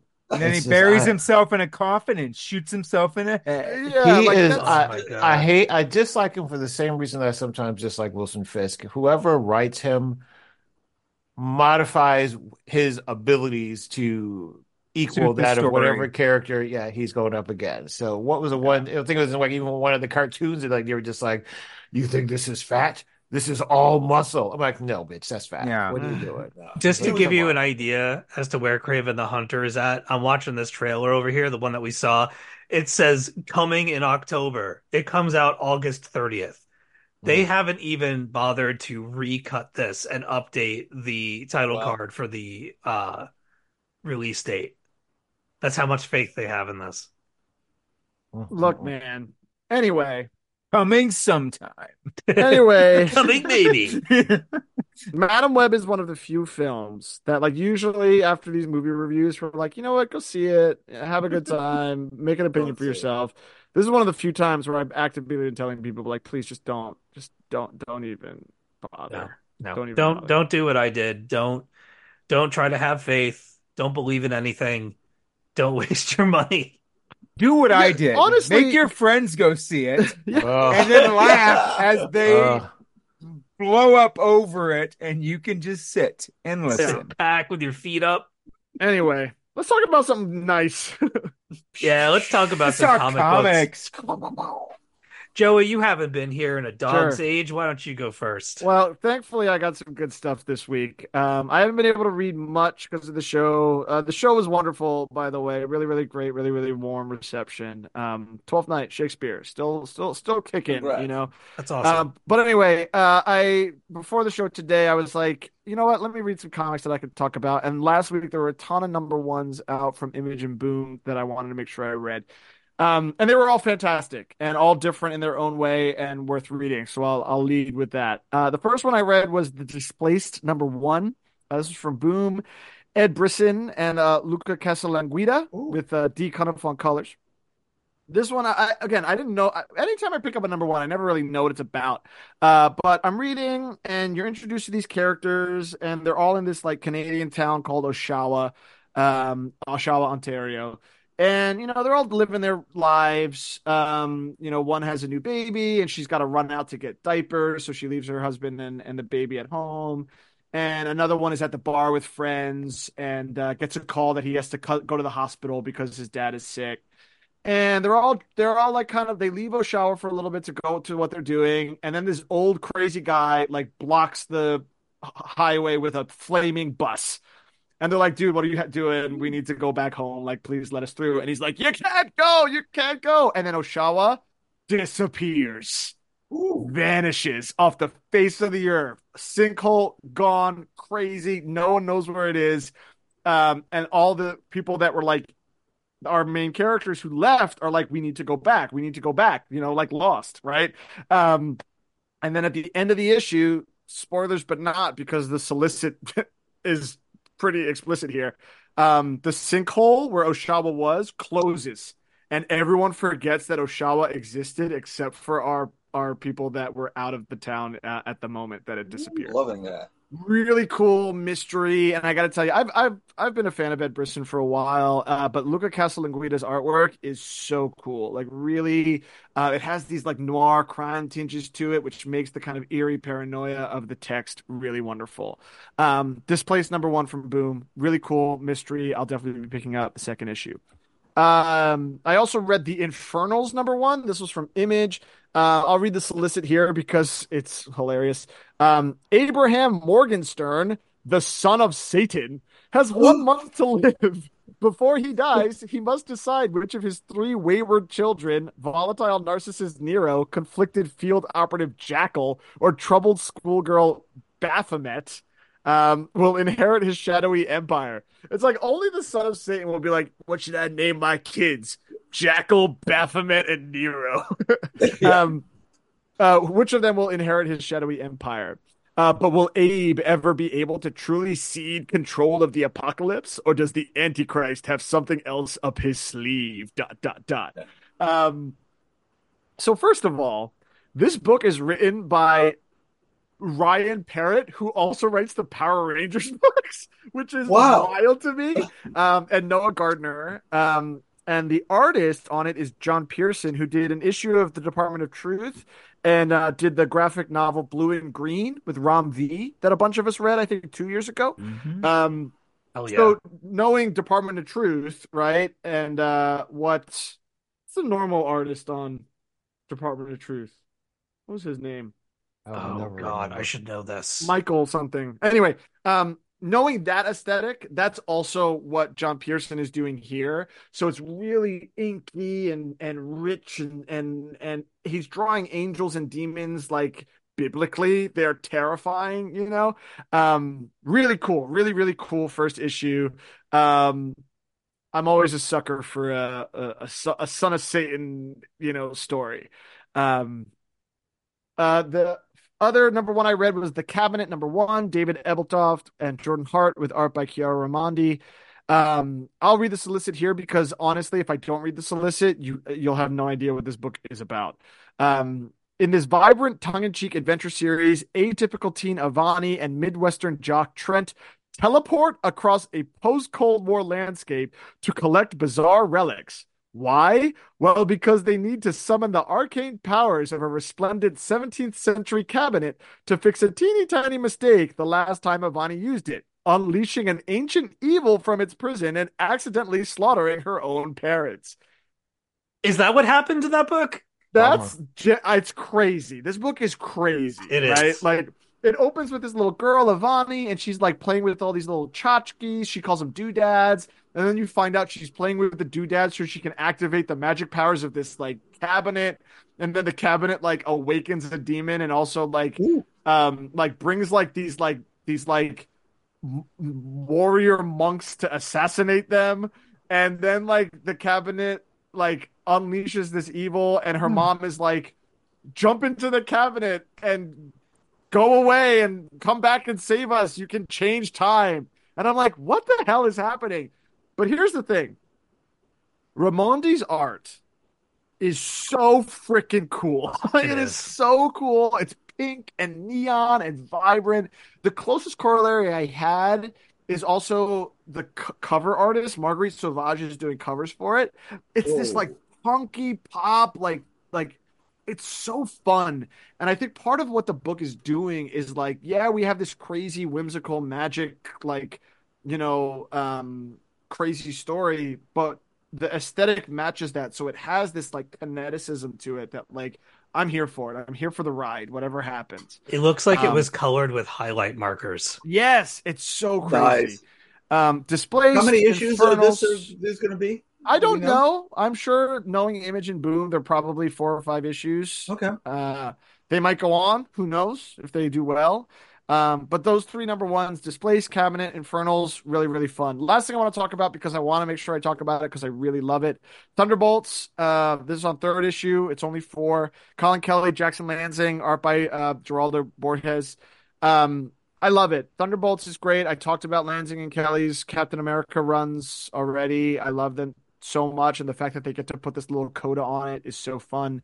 Um, for those that haven't been reading it, first of all, please do. But second of all, it's Bucky getting a team together to take out the Red Skull once and for all. And um, the third issue is uh, he teams up with Shang-Chi in Hong Kong to try and like figure out what's going on with U.S. Agent and his buddy Todd Ziller, who you may or may not know is American Kaiju, uh, which is crazy. And uh, things go awry when Shang tries to go, you know, ask U.S. Agent and Todd if they want to, you know, join the team. And Todd turns into American Kaiju. And Bucky, with his freaking gun, is like, all right, I guess I got to go take care of this giant monster, Godzilla, raging in Hong Kong. Um, it's a ton of fun. The artwork's cool. I love Bucky and I love this book. I love what Lansing and Kelly have, have really done with the character. Um, and there's one more issue, so we'll see what happens. And that's what I've been up to. I've been peeking at that at the store. I've been trade waiting on that one. I'm glad to hear your positive review. Oh, it's a ton of fun. And obviously, like the premise of like, you know, Bucky's just like, you know what? I'm sick of this Red Skull asshole. Like, let, let's get him. Take you know? and uh the first issue sets that up so clearly. The second issue is a ton of fun too. Third issue, and then finally the fourth issue. It's in the solicit, so it's not a spoiler. But you know where this Red Skull's hiding? Latveria, baby. So that's where they're going next for the finale. Um, so we'll see how it goes. It's a book I'd love to see continue. Who knows? I think if I think if Marvel loses Lansing and Kelly, they're losing two really interesting voices and great architects for some corners of the universe. So I hope they find a space for them uh, if if what they've been doing with Bucky and and the the Cap corner um, goes away. I have not been reading the JMS Captain America. That first issue turned me off so bad that I just Yeah. Nope. I looked at it at the store. Didn't I? Don't like his work on other characters. So, I, well, Babylon Five, yeah, fine, great. Yeah. Comics, not I- so much. I haven't liked his stuff since Thor, and his Thor run got cut short. So like I, that's that's it. Like I, he hasn't really done anything else for me in a while. Spider Totems, his Wonder Woman wasn't great either. Mm. Hmm. Going way, way back. It's uh, good writer, good person, but yeah. Go ahead, go ahead, Steve. Uh, Joey, have you checked out Avengers Twilight yet? No, I I've got those on my iPad. I have a bunch of things from the last couple of weeks that like I think you'll I'm really so like So excited to read. Mhm. Oh, I'm sure. I'm Yeah. sure. John's Um, got me on that one. Yeah, I'm getting that one too. That's is that Chip Zdarsky?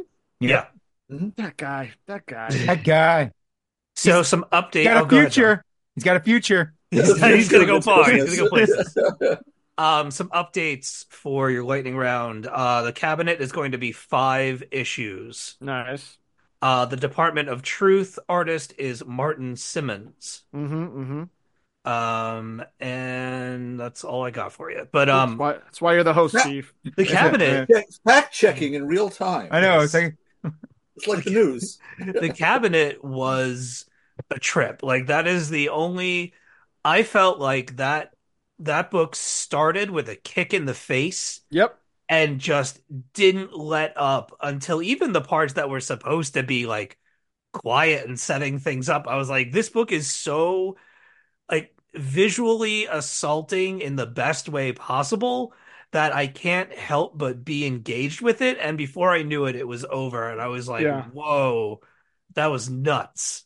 But you know, talk about something that we were just talking about before with the the Madame Web movie. It's like that movie that this comic like um is so high concept and so like fantasy and sci-fi and so many things are going on. But it doesn't think you're stupid. Like it, it like it's like, you know what? Just just tr- you're here for a ride. Let's go for it, you know? And I was reading the first couple of pages and I was like, was I supposed to read? Was there like a zero issue? Was there something Yeah, I yeah. missed? Like, was I supposed to read a recap page? But then I was like, you know what? Let me see where this goes. And Let them tell me I'm the glad I story. tr- Yep. exactly. I'm glad I trusted it because by the end of the issue, I was like, all right, I don't. I understand the physics of what's going on. I understand what's happening. It's a fun ride. I might go back and reread it now. Eh, You know what else? The, the Cull was like this. The I Kelly was just going to mention that. Yeah, same idea. You guys talked about it last week. Oh man, that book. Uh, Same So thing. good. Like that book, like that first issue, I remember being like, first of all, Mattia De Iulis's art is so decompressed that like nothing happens in that book. But I was like, you know what? I'm just gonna trust that this is gonna get somewhere awesome. And even by the end of the first issue, it absolutely did. And um, I think that I, I think that maybe in my old age, I am just getting tired of stories that do getting not old this shit. that just do not trust that your readers will want to read your story or your viewers will want to watch your Mhm. story and you need to like spoon feed them stuff like that's it's so patronizing. And Yeah. I, I think like going from Madame Web to now reading these three number ones that genuinely all three of them just drop you into the mystery or the occult or whatever it is that they're doing. I'm like th- like let I want more of this. I want more of this. The um, I was gonna say the cabinet kind of reminded me of the Chronicles of Narnia meets Cabin in the Woods. Is what I would what Yeah. I would There's a, compare there's a it to. full quote. with a little bit of uh, with a little bit of uh, Seven Secrets in it. I was getting Seven Secrets vibes from the the Wow. story, not the artwork so Hmm. much, but the Seven Secrets thing too. Of like, oh, here's these people, and they're like hunting us Yeah. down, and we don't know who they are. Like that kind of like intrigue. Like there's so many layers to it. I'm excited. It's a really interesting book, and like talent that like I'm not a, I'm not familiar with. Um, the artists in particular, like Yeah. so good, so good. I love Raimondi. the idea of like I'm I've always loved the concept of totems and like totems holding power and the idea of a like a kid using the totems to try and solve the puzzle and like look at look mom look dad look at what I I can do and just summoning the worst thing possible like that's that's a good story right there I'll read that yeah cabinet was good stuff I enjoyed that all right man Nice return, Joey. That was that was Yeah, man. I don't fuck. okay. All right. All right. All right. Oh, All right. Gauntlet thrown. Yeah. It's short. It's short for I don't fuck around. Uh, yeah. Yeah, yeah, yeah, yeah, yeah, yeah. What? wow. What? Flip that, somebody. I mean, right. that was a that was a declaration to be made. Mm. All right. Uh, Aaron, why don't you go next? I don't think I want to. At this All right. point. I'm like, let me see it. John- Where's my notes. I got him right here. John, you've got a you've got a Uh, child running up on you. Yeah. Oh, Yeah. here we go. oh, oh, yeah. All All right. right. All right. Are we ready to go? Right to go. Yep. All right. So I think I'll, yeah, I'll do the books first. So I realized that I was stacking up the Action Comics issues and didn't realize I hadn't been reading them. I'm like, oh, okay, I guess I should probably read those. And part of that is because I had also been reading Superman and I just couldn't keep them straight for a while. Um, so I was like, all right, let me go back and catch up on all these. So I started at 1059 and went to uh 1062. Actually, I think I read 1062 first. I was like, wait, I'm missing something. And so then I went back and realized, oh, I'm missing these other issues. So I, I read there. Now, 1059 is wrapping up uh Philip Kennedy Johnson's. Uh, Oh and then it gets into uh Jason Aaron. So it wraps up with a story about quote unquote, I'm going to use air quotes, Nora Stone, who is essentially, uh, it's not really an original thought process, but it, I, I, I will get to why I appreciate it. It was essentially trying to tell a story of Earth. It's actually a story similar to what Steel was trying to tell in Steelworks, where they are tired of depending on alien superheroes to save the day. Um, Steel was coming at it from a different perspective, where he was just saying, we are tired of only waiting for superheroes to save the day. We should make ourselves more capable of protecting ourselves so that they don't have to be spread so thin and we don't become so weak that we don't recognize that we can also help ourselves. So, but this person decided, listen, they're going to go in, they're gonna, they're gonna, they're gonna steal the super family's thunder, and it really is a super family because now you have Superman, John, Connor, Kara, uh, Superman of Asia, uh, and then you got the two kids from War World. So you got a bunch of them.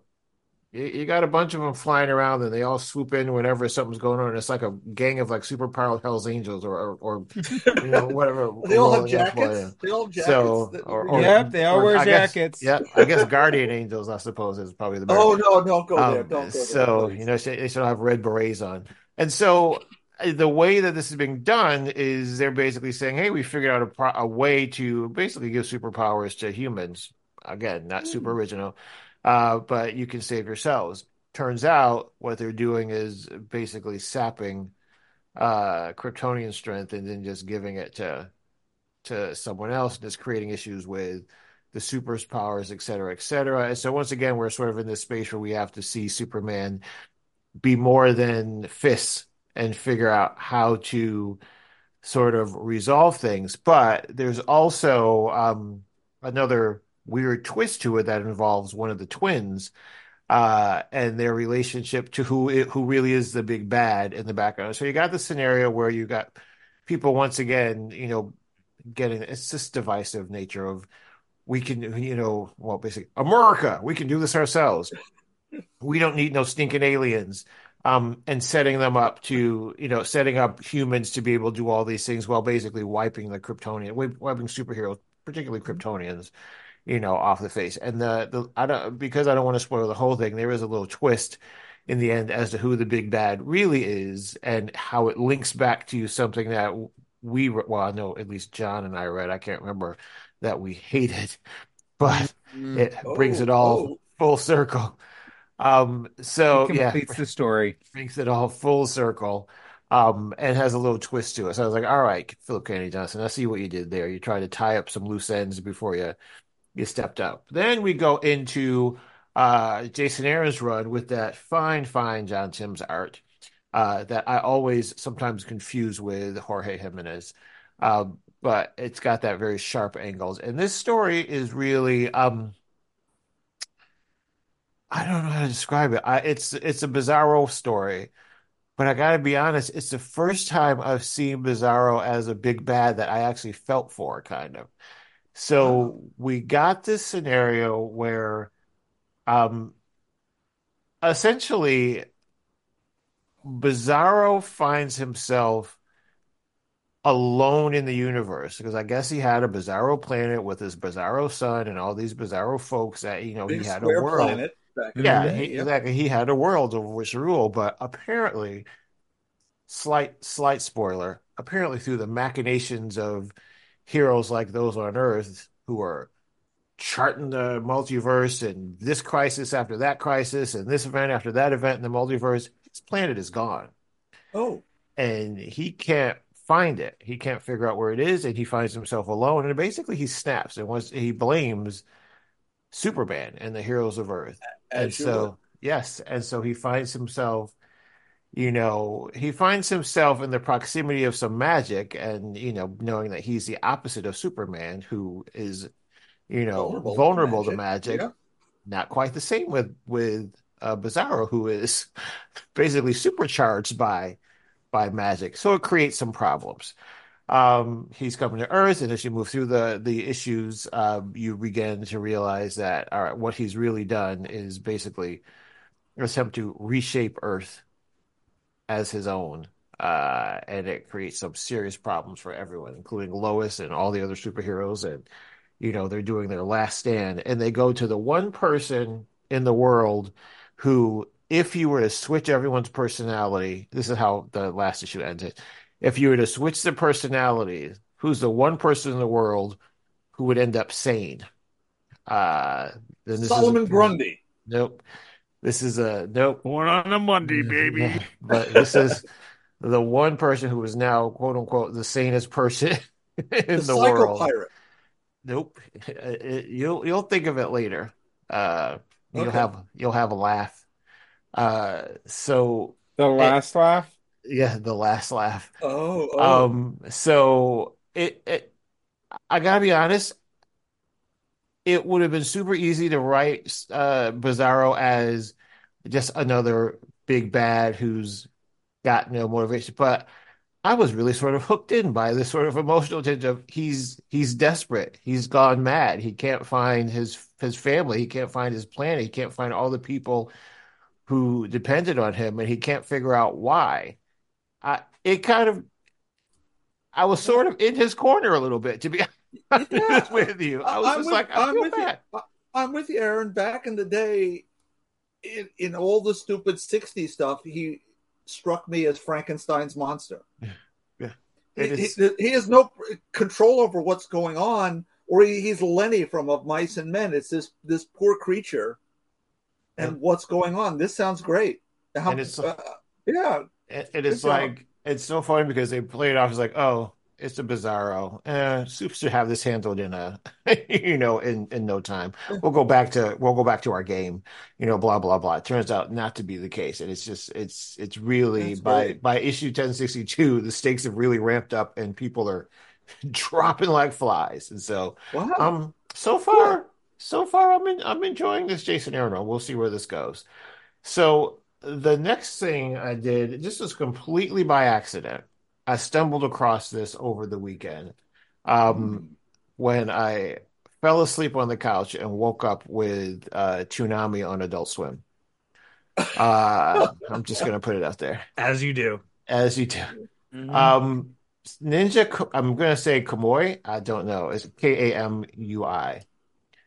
Um, and I'm hooked. So it's. I'm just gonna read what they, how they just how I've read it just read it described online. Former ninja Joe Higan escaped his clan and is hiding from his violent past in rural America. One night, he is ambushed by a team of assassins from his former organization who exact bloody retribution on Joe for betraying their code. I swear to you, it was like Ninja Anime John Wick, and I was just like, "All right, I am." and this is what you woke up to. That's This is what I be- woke up to. Crazy, right? Yeah. I was just like, I'm watching. I'm like, what is this? I'm like, I am. What is going on? The action scenes were amazing. The the story of the they really set the stage and built the characters. Maybe they should have thought about this. Maybe they should have watched this when they were doing uh, Madame Web. They really Oops. built up the characters so that when those assassinations, because it in the way that they were assassinated, it really really hurt. Um, and it's just and it's a story where it's not uh, you know I, I will say I don't always love anime where there's just a lot of exposition just a lot of explaining everything that you're doing. I'm taking a step to the left. I'm taking a step to the right. I will do these things blah blah blah blah blah. This Show, is don't a tell. Yeah. yes. This is a very noirish type it's a combination of things. It's very noirish. It's very um actiony. It's it's it's you know uh, intrigue and suspense and it's it doesn't hold back. It is as violent as it needs to be. It is it's it, it makes the emotional point. And i was trying to i was searching all over the place. I'm like where is this? Where is it? Well it turns out it's airing on max. So uh there's only two episodes out there right now uh and i am all in and i am going to just watch this thing until it just it, it it's no more. I really really i was just hooked so I'm really, really, really digging it. So just a recommendation. You never really hear me talk about anime a whole lot. because a lot of it is sort of bizarre. Um, but I I really enjoy this. So that's my lightning round. Who's got questions? The- like when you talk about so, sort of noir sort of stuff, that the explanations are always part of that, right? It's why people people did complain about the original Blade Runner hmm because there's a voiceover, but that's the, the conceit of those 40s film noir movies. Your protagonist is always explaining what's going on while it's happening, kind of kind of deal. I think From one their of the maybe they're things leaning in. perspective. Yes. Yeah. That's I think one of the the interesting things that anime does that, you know, so their order other animated shows don't do is they act because of the care with which they are drawn anime, they do a lot with expressions, like facial expressions and movements and camera moves and, and angles Body that sort of and yep, yep, yep. yeah, that sort of tells those things that tells a part of the story that, you know, you probably wouldn't get from, you know, in America. It's interesting to go back and watch something like uh, uh, Invincible versus what, okay, I don't know what Joey is doing. Joey's having some issues there.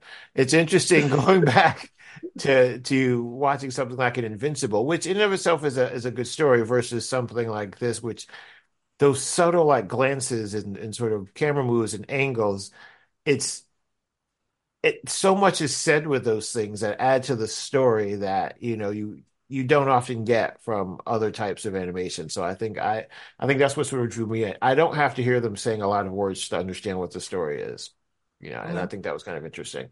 So it's on max. Check it out. Ninja and i'm going to spell it again k-a-m-u-i so check it out. It's on max. Two episodes out there now. I I think I said this last week or the week before that.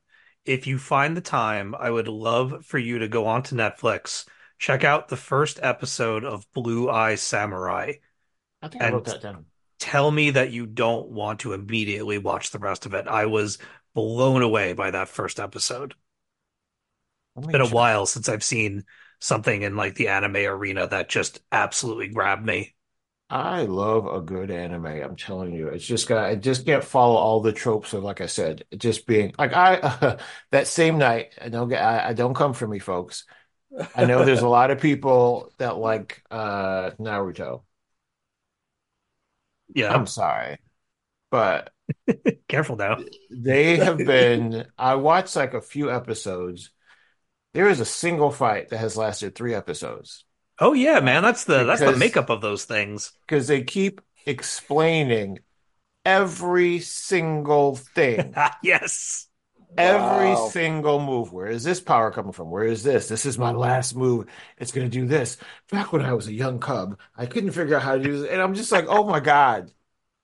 90% of anime from that era is just talking about what they're doing on the screen at It that moment. really, it That's me very Stan Lee 60s. It's very one Scooby-Doo. last chance. Yeah. It's insane. very Scooby Doo and very Thundercats. Okay. It drives me crazy. I see it right here, Steve Blue Eye Samurai, and it is it is already on my list. Look at that. It's I just watched the first episode and and then report back. Let me know what you Will think. do. Yeah, but I, like I said, this is this shows better than it tells, and I I just Love it. I could I couldn't I I tried to watch Naruto again. I'm just like I can't I can't. You guys just have to shut up. You just have to stop talking and just throw throw the fucking punch. That's all I'm saying. Just throw the punch.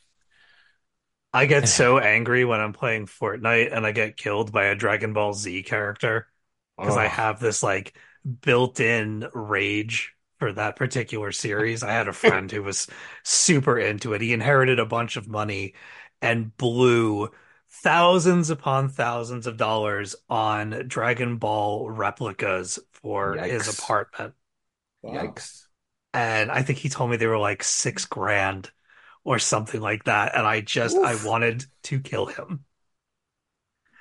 There's no reason. Anyway, Anyway.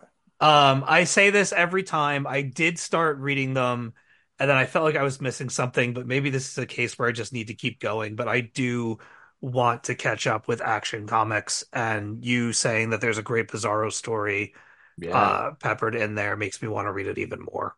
Did you read the annual, Aaron? I did. Wait, it took me a second. I'm like, wait, I know. I feel like I missed something. I did too. I jumped into into it and it's like, this is Aaron. This is what? Because I haven't read the Jason Aaron stuff, but I ended the annual and it's like, I had to go back and read that. But that was, It- I like the annual. I thought really that was, was, fun. man. Yeah, it was all good. It th- threw me off. It really threw me off. I was zigzagging back and forth trying to make sure I was reading everything in the right order because yeah. in my, for some reason, in my, um, not Comixology anymore, but my Kindle thing, yeah. Um, oh, because I was reading in, I was I was reading in a Kindle. It wasn't because I had already purchased it, but it wasn't in the same folder as all the other Action Comics. oh, It's Okay. weird. I don't know. It was weird, but I had to find it. But I found because, but I went back and realized to be concluded in Action Comics annuals. I'm like, Oh. oh, I'm like, Okay. that's why. Okay, go find it. because this story makes no sense. So, but yeah. No, it's good stuff. I enjoy it. I, I really enjoy it. I, I, you know, I really begun to really like uh, Philip Kennedy Johnson, and I was just like, I like the heart that he's bringing into the story. Oh, the one other thing I'm, I like that he closed out that story nugget of John feeling the way he does hmm about the twins being adopted and them calling Lois and uh well calling Superman Papa and Yeah. you know Lois Oh. mom and all that stuff. It was because that was really something that was sitting sideways with John a little bit. Um and it wasn't something that he was like angry angry about, but it was something that he's mentioned in a couple of issues adjusting to having siblings and adjusting to their focus now being on the kids, and I think it specifically had to do with that whole five year chunk of his life Yeah. where he was he was gone. Well, it's kind of- Jor-El or yeah. whatever. Still, does Yeah, that still count? because his Yeah. crazy grandfather kidnapped him. Yeah. Okay. Yeah. Okay. Well, it's also parallel to John dealing with uh not John, but um Connor dealing with Mhm. John. yeah, exactly. Yeah. That you know. perspective. So du- du- double middle child syndrome is basically, what's going on basically, yes. Basically, yes, yes. But I like that he he sort of wrapped up. I wouldn't say he wrapped up that story, but he addressed it before he uh, threw up a peace sign and rolled out. He's I think he's gonna be around. I think he's gonna do some Superman on the main book too. Gotcha. So but- Yeah, but that Superman and the Authority re uh God damn it. Whoops. Reconnection. I was like, oh boy, You can't you can't pretty up a turd. You just we can't can- do it. I was like, we did not have to revisit this. Put a Nope. ribbon on a turd. It's a turd. It's Yep. still a turd. We could have kept this going. Uh, and I love the way they announced it, like everyone would have been excited. Like they put it in the book, like uh, this happened and blah blah blah. I'm like, you you put that in there like you expect us to be excited about that. No, we're we're not. Like some poor schmuck's gonna go back and buy the trade. Exactly. I'm like, don't do that. That's just Don't do rude. that. No. so anyway, okay, now I'm done officially. Very good. All right. Uh, John, you didn't get to join in the Madame Web talk. You've been kind of quiet for most of this episode. Let's have you do a lightning round real quick. Okay, I I'll bring some positive and I'll bring some eh, not negative, but Ooh. but eh. But, Um, uh, but uh, what the hell is happening? yes, what the hell is happening? Um, first off, Amazing Spider-Man number 40 through 43. Zeb Wells writer, uh, John Romita Jr. on pencils, and Scott Hanna on inks. That's still a thing, apparently. Um, this is the gang war storyline. So, Oh boy. Uh, uh, no, it's good.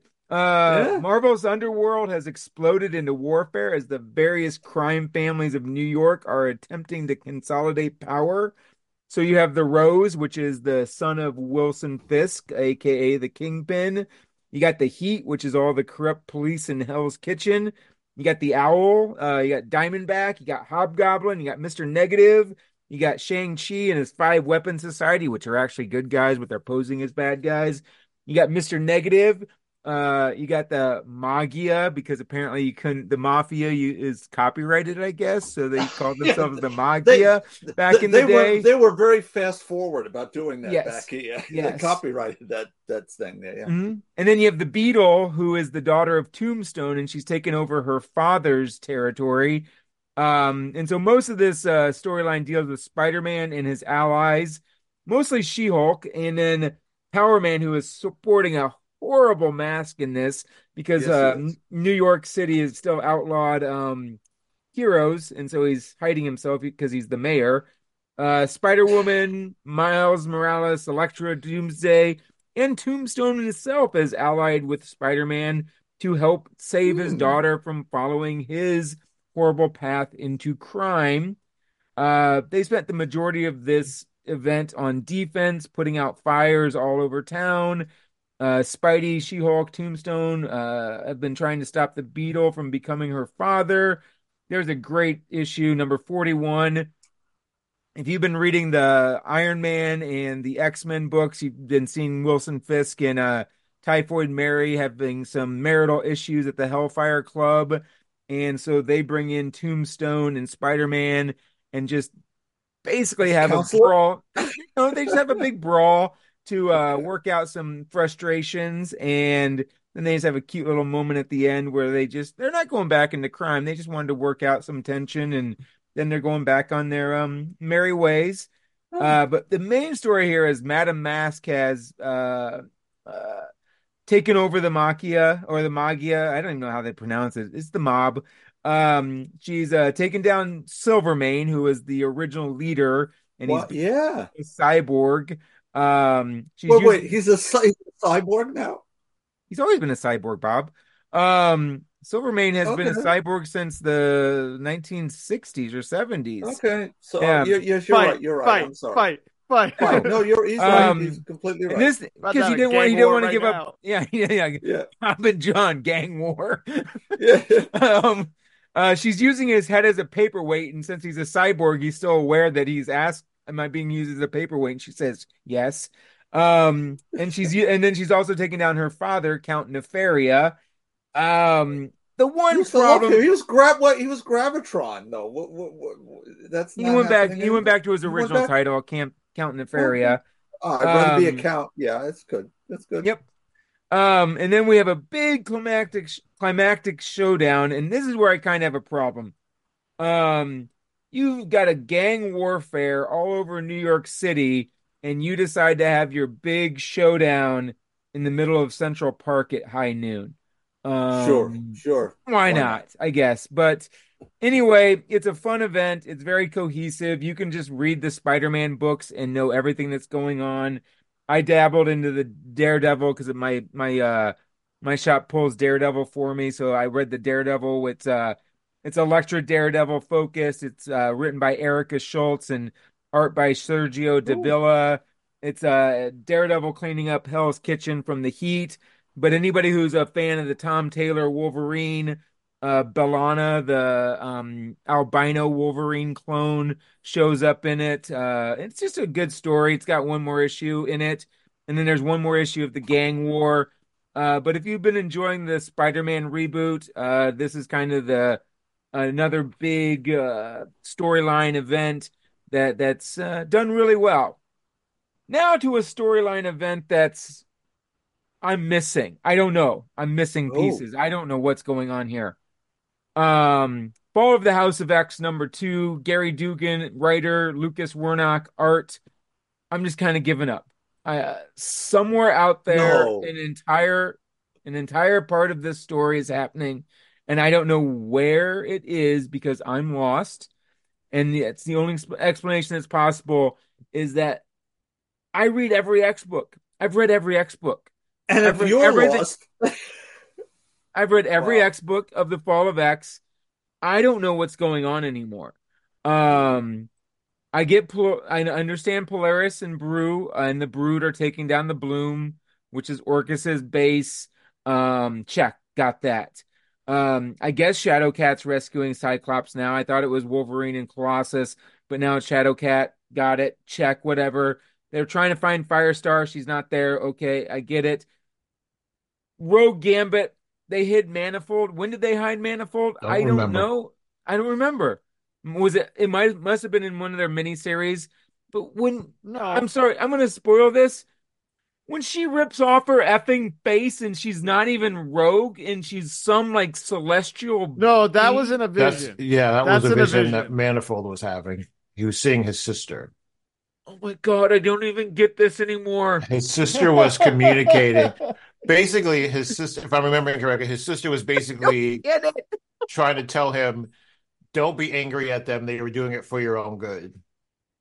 And then, but they didn't know, they weren't aware that that happened. That's why he was suddenly in a good mood. This is so poor storytelling. I don't even know what's going on anymore. I just But wait, did you see the reference where they said, uh, to see what's happening here, check out uh, Iron Man uh, number 15. I'm like, oh, you mean the one that doesn't come out till next Yeah, week? it's not. It's not even Wow. out yet. It's not. It's. I don't. I'm. It's like. I because okay. All the X books are ending. They they they're canceling everything. Mhm. There's no relaunch date. There's there's there's no finite like you have to be done by this Yes. point to restart everything. Why are they doing such a piss poor job of ending a storyline that had epic potential? I mean, we all loved Krakoa, and I know we come on there every time we get together and we do this show, the three of us, and then when Steve pops in and then he goes, "Fuck this, I'm out of here." Um, and- It got to be too much after it a is. while. It is. But it is. It, I I read every one of these and I can't even tell what's going on anymore. I don't know how Gerry Duggan knows what the hell's going on. I Gillen's got to be on the out the door. Like he's just got like a toe in the door. Um, RB Silva's not even finishing the Rise of the Powers of Ten. They got a fill-in artist on the miniseries, so he's probably moving on to something else. It's just a train wreck of a conclusion. There's no way they stick this landing in a, in a way that makes it enjoyable. And now, now that you explain it to me, makes sense. But it's so damn convol- convoluted. I'm like, I don't even understand what this book is anymore. Yeah, I'm, it's done. it's really difficult. it's so. I'm sorry. I'm done. I'm No, done. I I Next. I Right. am also reading a lot of the Fall of X. I think the only book that I have not read consistently is Wolverine. Um, but you know, there's so many things that ha there's I the, the only answer is so many things happen in not enough space, not Yeah. enough time. And Yeah. it, and I think John, you you you you nailed it. And we mentioned this. I think when the book started, that we were like, hmm, why are they pushing through all of this stuff? First of all, why are they pushing through all of this stuff when they took five months to do a bunch of miniseries? Very that. and then also now are, are doing this as well, stretching it out over the course of the year, you know, um, especially because like the the the beginnings, Hoxpox going all the way back, and to be clear, Krakoa's been going on for about five years now at this point, which Mhm. is Yeah. wild. So so that's very impressive, but the the the kind of care and pacing and high concept of that miniseries and then to look at these two, Rise of X and Powers of X, that are just like th- three years worth of storytelling in four issues. Mhm. You know, like Polaris and Brew, I would have very much rather read that than Yeah. Cable, whatever the hell, Cable versus the Vault, Children of the Vault. You know, I um, there's just so much happening, and I, I honestly like last time I saw Manifold was at the end of Sword, and that was it. Like we never figured out where he Well, went. Now we know. He's now we know. Now Yeah. we know. He's just been buried out there, right? And it's like He's been buried at the hap- mansion for some reason. Yeah. Yeah. Everything is happening, and none of it is landing. In a because moment it- outside of time. Sorry. I had to Yes, put in. because, eh, but not because they're not interesting, and not because they're not like story beats that I want to see. Like I want to see Kitty, sorry, Kate Pryde, you know, Shadowcat. breaking br- breaking Cyclops out of prison.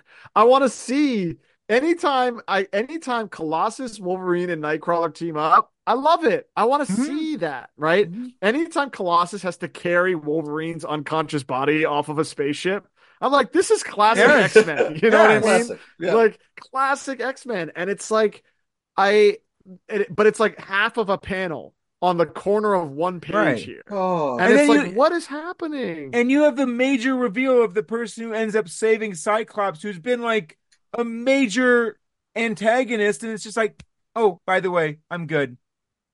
Like, Wow. Who's, who does Wow. it? Who does yeah, it? yeah. Well, it's The, Wait a minute. the, the It's, woman um, doctor, the yeah, Orchis doctor. doctor, Oh, from whose all the way husband became from Nimrod. all the way But- back from the beginning Yeah, all the of the back from But House remember, he he. see, uh, I, first of all, I'm not defending this, but I'm just explaining these couple of loose ends. I'm not defending this because it's it's all over the place. Thank you, Columbo. They yeah. they just one more thing. No, yeah. they explain that because Yeah. Scott planted a seed of doubt in her it. head in a previous issue. Oh yeah, that's right. That's but no, right. In a previous issue of this, like, Right. Yeah, and, that's what I'm and- and- It was a while back. That was the whole point of him to plant the seed to be like, what do you think happens when they're done with us? Yeah. To you normal The- humans. Mhm. The hardest part about this whole thing is that, like,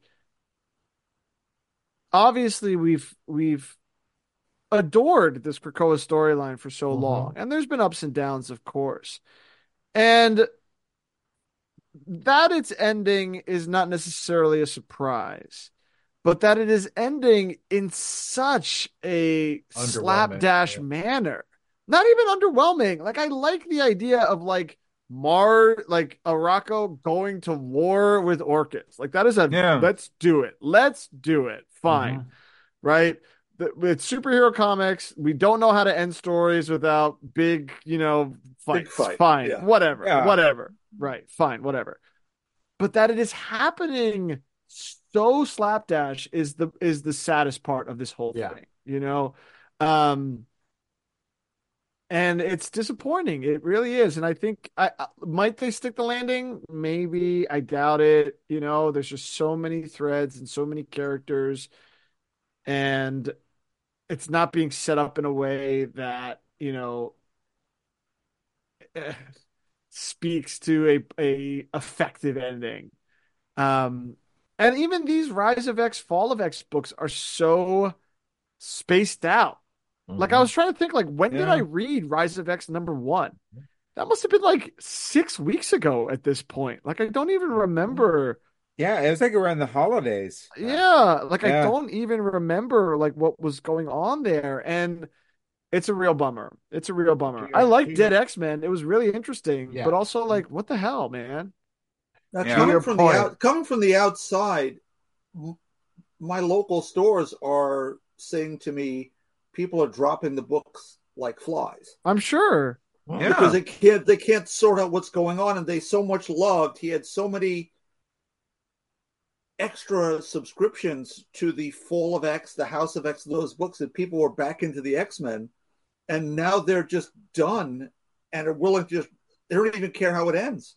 Well, it's Yeah. not leading anywhere. Yeah. It's not leading anywhere. There anywhere. you go. Yeah. And I it think- feels like it feels like we've said this every issue, but it feels like that with with Gerry Duggan's books in particular. Mm-hmm. But like it feels like, and Kieron Gillen has the benefit of his book being kind of like in the future. kind Future. of. Yeah. But but with Duggan's books in particular, it feels like there's a missing book Mm-hmm. in a way that is Ooh. crazy because you have X Men, you have Fall of the House of X, and you have Iron Man, and Yeah. yet somehow between those three books, it still feels like things are like It's surprising. Like what is happening? Like when did this thread happen? You know? And to your He's the main architect of the X books, and it's still missing. missing Yeah. something. And to your point, um, and I've been thinking about this since you said it, there was such a massive amount of real estate that was wasted with all of those various miniseries. Like the Realm of X never had to happen. There was Mhm. no reason for it to happen. Yeah, Dark Um, X Men. Alpha Dark Flight, X-Men. Dark Dark I X-Men. love I love Dark X Men, but like Yeah. what It didn't need to that hasn't come back. It hasn't come Right. back. It and they're telling they're telling that cable story right now. That doesn't even need to be on the shelves. And that Dark It has nothing X-Men to do with story. this. Yes, that Dark X-Men story had nothing to has no influence Hmm. over whether or not turning the tides between over Orchis. It has that. I feel like all of those books, the objective of all Well- of those books, should have at some point all come back to in some way impacting the final story, the final battle between Orchis and Yes. and Mutinum. But they didn't. Set up They the were these- war, yeah. set up the Well, army, yeah, set- well, Shadowcat. Yeah. anything. Did you read Dead X Men? You read Dead X Yeah, Men? I've yeah, Yeah, yeah. uh, that kind of they're looking for Moira. I mean, Yeah. at least that kind Love that. of. But that's Yeah, at the yeah. end of all the that's at the end of all those other miniseries having started and ended. But I mean, that Those should have been that could have been earlier, like Yes. actually looking for Yeah. a Moira engine. Yes. That could have made more Those- sense. Those miniseries were to open up uh My open wallet? up time. No, open up our wallets. Yeah. but also Yeah. open up the publishing schedule so that they could finish these issues. But Does the, Guaranteed. Ms, the, does Ms. Marvel fit into that in some? She's The in the. X Men. Is- But Her she's book- not doing anything. Yeah, she's she's just not sitting in the background. no. She's, she's over in college doing her. Yeah. She's But like well, she- everything that happened in that series has Yeah. had no impact on what's been happening here. Okay. She was dead for a month. Well, Remember there you that? go. there was that that That whole was a relationship story and everything. Yeah. that whole relationship with Talon and Synch. I was just like, why is this happening here? I am so sorry. I love Phil Noto's work. He is the worst artist to Oh, have on X Men no. right now. Yes, He's yeah, not- worst this is not the place. no, Phil yeah. Noto is one of my No. absolute Mhm. favorite favorite right. artists, and every and those X Men books are awful, awful. Oh, He Because- can't tell. He can't tell that quick storytelling. No, no, it's uh, his work is so decompressed and so wonderful. It's like Mattia De Iulis, right? Like, Mhm. But Yeah, like yeah, yeah. the the the like that is not for the the the the scope of storytelling that you need to do in that X book right now to like keep things moving. Yeah. He cannot do, and he is not doing right. It is that was a crazy choice. Did the editor just leave? Is he like Brevoort's coming in? I'm out. Like was it was it Jordan White or was it Nick? Uh, Nick, what's his face? Oh, it was Nick. Um, Whatever his name it wasn't is. Bradshaw. No, No. that was the art. That's the artist. That's the artist on Wolverine and the X. Yeah. Uh, Don't say Nick whatever. Did the, did the editor just like leave? Like, did, was Tom Brevoort coming Did he in? show being up and Braveheart's just sitting in his desk like this is mine now, kid? yeah, Mhm. and he's Get like, all right. I guess I'm out. So, I don't know. It's going to be I- I- interesting. It's it'll going to be be- interesting to see where this goes because I don't know how they're going to link up. It's just like you said. Jordan those White. loose Jordan ends. White. You go. Yeah. It's just like you said, all of those loose ends. Like, where is Firestar? What's happening with that? But What? It, it, it, I, I I don't think it's loose ends. I think it's like I think those things will be kind of wrapped or cut or whatever. I think it's the fact that like it's a, let's continue the metaphor. The loose ends will be tied off, but like the blanket is just gonna have massive holes in it. Like I'm just like fantastic storytelling that Yep. like was implied but never told. Never and to. that's a real bummer. Like they'll make the square, but the entire middle of it is missing. oh gosh, Yeah. I just That's I- sad because I, look, I've I've dipped into some of these because of the passion you you guys have, have shown for this, but for all those people who are out of the X Men for some in some cases decades who've rediscovered Uh-huh. how great these stories could be through the Krakoa storyline and bringing back all the subtext that the X Men had to had to offer, and are now getting this as a finale after five years. yeah. yeah. I, I I'd be awfully aggravated, beyond aggravated. I'd be really steamed that you you you you roped me in in a good way to five years of stellar storytelling across how many platforms, how many creators, and we end with this. Ugh, I will what a say this- betrayal! Yeah, I will say this. Uh, for anyone who has not started any of the Krakoa stuff, if you have Marvel Unlimited, I would still I stand by everything I said Oh, about yeah. those old issues. But those are those the Absolutely those back. stories are awesome. Yeah, Yes, go back and read it. They are awesome. They are amazing, and they influence so much. Uh, but yeah, Just at, at this stop point, at the Hellfire Gala 3. Don't read yeah, it. we're so Just far we're not there. really enjoying how this is gonna. I mean, uh, there's a I think there's a six percent chance that they pull something out of their asses and make a an interesting end. But Very specific, uh, Eric. I think yes, six point two four percent is what my calculations came up with. Um, but I don't, I don't, I don't know. Um, just it. I I keep to your point about the editing.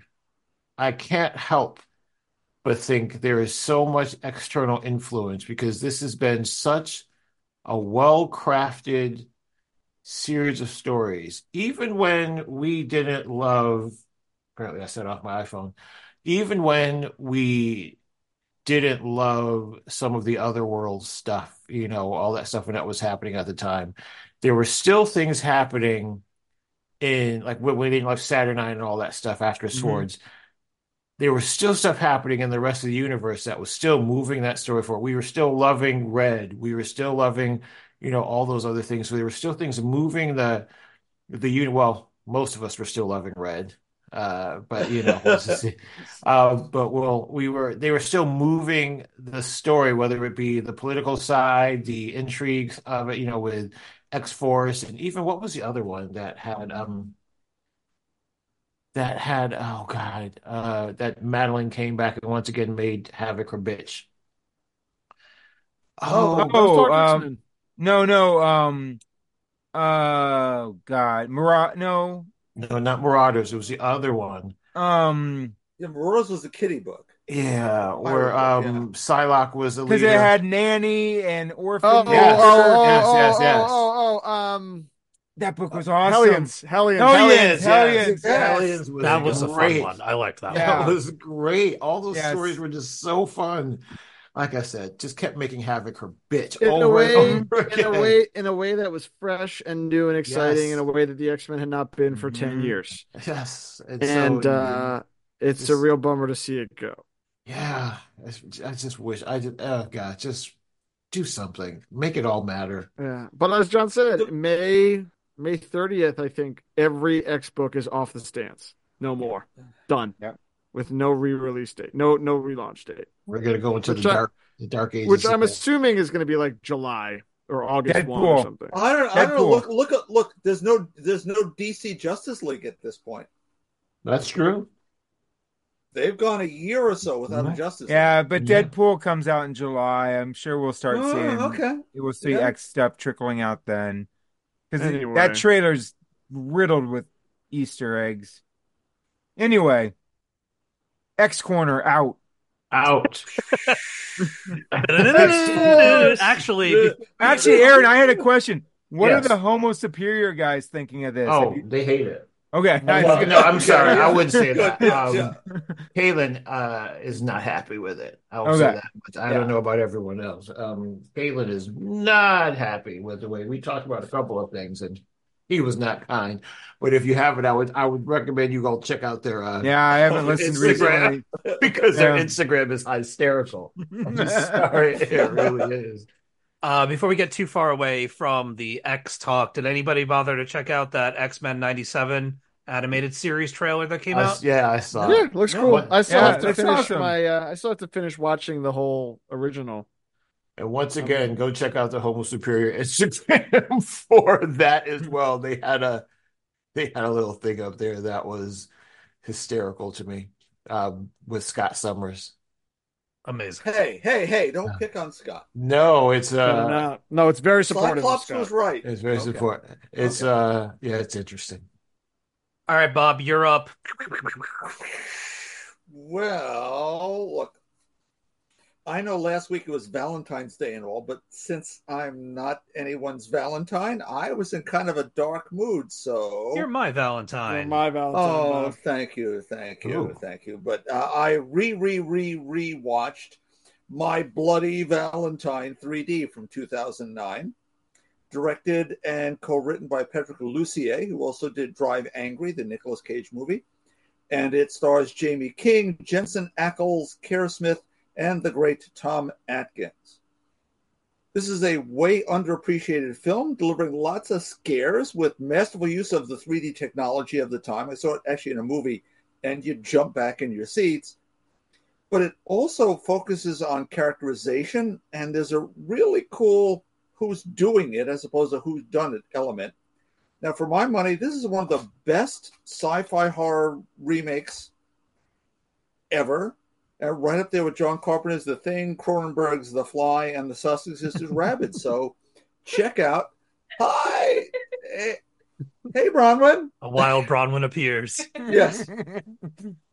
In in the wild, as as you say. So uh, check out my Bloody Valentine 3D. I think you get a kick out of it.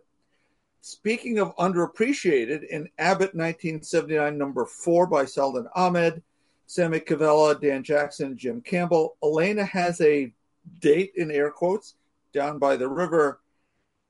And Man it's, down by the river. Sorry. I, I was hoping for that. And it's not it's not a happy affair. Whoopty freaking do.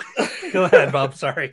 Look, it, it feels like we're ramping up to the final battle with the Umbra, the evil entity looking to find a home in our reality. And based on the cliffhangers, it's about to get really personal for Elena. Still down the, the, this horror road, Blade number eight by Bryan Hill, Elena Casagrande, KJ Diaz, and Cory Petit finds Blade building his army through another unlikely ally, in this case, Satana, the Devil's daughter, who I always love seeing, and particularly here as rendered by uh, Ms. Casagrande. And there's a definite Shirley Manson from Garbage vibe, and we talk about Clean Room with uh, Gail Simone back in the day. You know, with Satana's help, Eric, aka Blade, he goes to hell, but here it's on a recruiting mission for next issue's final showdown. I'm loving Blade. It's been great moment one to hear. A lot of fun. Lastly, in Scarlet Witch and Quicksilver number one, Steve Orlando, Lorenzo Tammetta, Frank William, and Ariana Maher. Wanda's received a letter from Magneto, and she believes that it's best to hide its contents from her twin brother Pietro. And that sets off a huge argument and sends him running away right into the sights of this issue's villain. That classic character. He makes his way back to Wanda, who's already had a, shall we say, very bad day, and things go from bad to off the charts awful. Four issue mini, but I gotta really tell you that I'm gonna want to see much more than that. What what Steve Orlando's done with Wanda has been has been amazing. Right up there what James Robinson did a couple of years back, and I hope we're not reduced to four issue minis. I want more, and I'm done. We, I'm excited for Abbott. Every time it comes out, it's beautiful. It's Yes. cool. This issue really spooky. A couple of really kind of graphic panels too. I was Yes, like, yes, yes. damn. Um, one more issue, I think, right? Yep. Yeah. So I'm excited for the the final confrontation, as you said. I am Yeah, also. not- Oh, go ahead, Bob. You, you, you read Abbott? Me? No, no. I read Blade. Okay. Okay. Well, now Abbott, more people should be reading. We'll go. We'll move on to Blade. I keep saying that about Yeah. Abbott, and please, when the trade comes out, I'm jump catching on up. every, every one of these. What's that? I'm catching up with that, but I actually finally Okay. went back and read the first uh the first trade. Yeah, I'm collecting it. I haven't. Uh, I haven't dipped in yet, but I am. I have bought all the issues so far. Uh, so so much of this period, but it is creepy, personal. It'll rip your heart out. It, I'm just saying. It sounds like my bread and butter.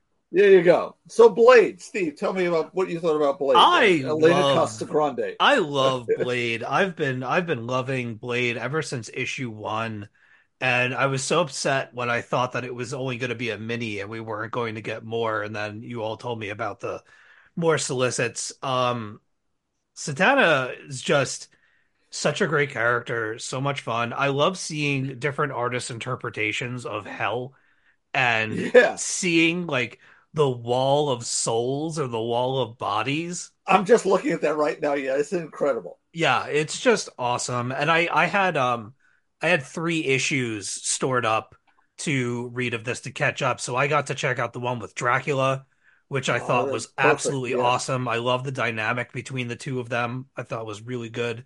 Uh the issue with Hulk, which was cool, the yeah, whole like in the in the small town thing. Yeah, yeah, yeah. yeah. Like the, the the duality of monster thing and the you know baiting them into the trap and everything I thought was really clever and well executed. Um yeah, Blade has just been awesome since issue 1 and it's it's one of my like immediately read books when it comes out. It's one of the first things that I go to uh every Wednesday that it hits the stands for sure. I like it a lot. Anyone check out Scarlet Witch? I have not did yet. actually. I did check it out. Um, I'm always I don't know. Maybe it's just me. I don't always love the dynamic between Pietro and Wanda. Uh, so I didn't know what to expect. But I actually kind of like this. I I I was a little curious as where it was going to go when Wanda had her little breakdown. Yeah, she Uh, did. She had her. yeah, She she has problems. Our, our girl Wanda. yeah. Yeah. He he, you know, he can push her buttons. hmm Um, and it was sort of proving the point that he was she was making. You know, they they had gotten to a good point. They got to a good place, but I think this issue pointed out that it's a, a fragile, It's tenuous fragile state. Yeah, Yeah. basically because, you know, for all the things that he can do, the one thing he can't do is, Not be a know, jerk. exactly. And the one thing Wanda can't do is not do everything because she is just that powerful. Um, hmm and that came into play. Like you say all the things to me that you want to say, but in the end, you know, you say all these lovely platitudes, but in the end, you are, no matter how you slice it, you're still terrified of me. No matter what I do to atone, and no matter what I do to, you know, to to sort of essentially that's the best way to atone for the things that I've done in the Yeah. past. You're still terrified of me, and I notice it. I was just like, wow, that was a that was a powerful line. That was a powerful Mhm. piece there. So I'm, I'm, that that's what I'll be honest with you of the entire issue. That's kind of what hooked me. I think it's time to let Marcy go, whatever her name is, Darcy. Darcy. Darcy. I think it's time to let Darcy go. Uh, here's why I say that because I feel like now she's a third wheel. Um, in this sense, when when she came into the book, it seemed like an add-on just because of maybe what if, because she had yeah, a role in that. But then she had her own little storyline, yeah, and so I, I'll wait to see what the second one is. I don't disagree, but I, I want to see where we're going. Issue two, three, four. yeah. I think um, part of the reason why she was brought on as well is that Wanda needed someone to talk to. Well, yeah, there's the, the storytelling aspect of Yeah, it. that, Absolutely, yeah, she needs the somebody. story has to happen. Um, but now you got this new dynamic. Um, and yeah, I think actually you want to know what I really think would have been interesting is to um, what's the Magneto clone? Joseph, Joseph. Joseph. To keep who's in a, Joseph is it a couple issues. Yeah, yeah, you know that that could have been. Yeah, Because, and I think what made that interesting is that she was exercising all of her demons about Magneto without actually having Magneto there. And that conversation, those conversations between sitting them, on I the thought rooftop. were, yeah, Yeah, those yeah. conversations between them were special. And I thought maybe having him there would have been an interesting way of Mhm. sort of getting that all worked out. But, you know, Steve knows what he's doing. He'll he'll Yeah, figure I it tr- out. I trust in Steve Orlando. Yeah, he'll figure it out. So that's that. Has eh, but uh, and uh, has anyone seen My Bloody Valentine in 3D or the 1981 original?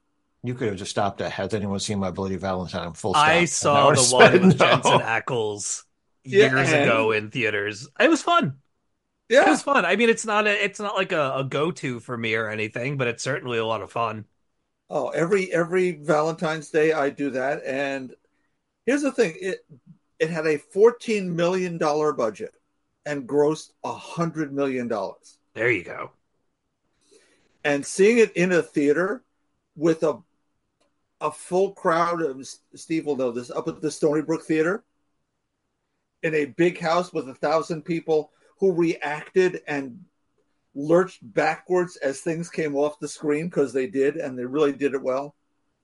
You get a chance, check it out. Look, 2D will be fine, but if you can see it in 3D, pull out your glasses, it'll be fun. Nice. All right. Who's left? It's me. Woo!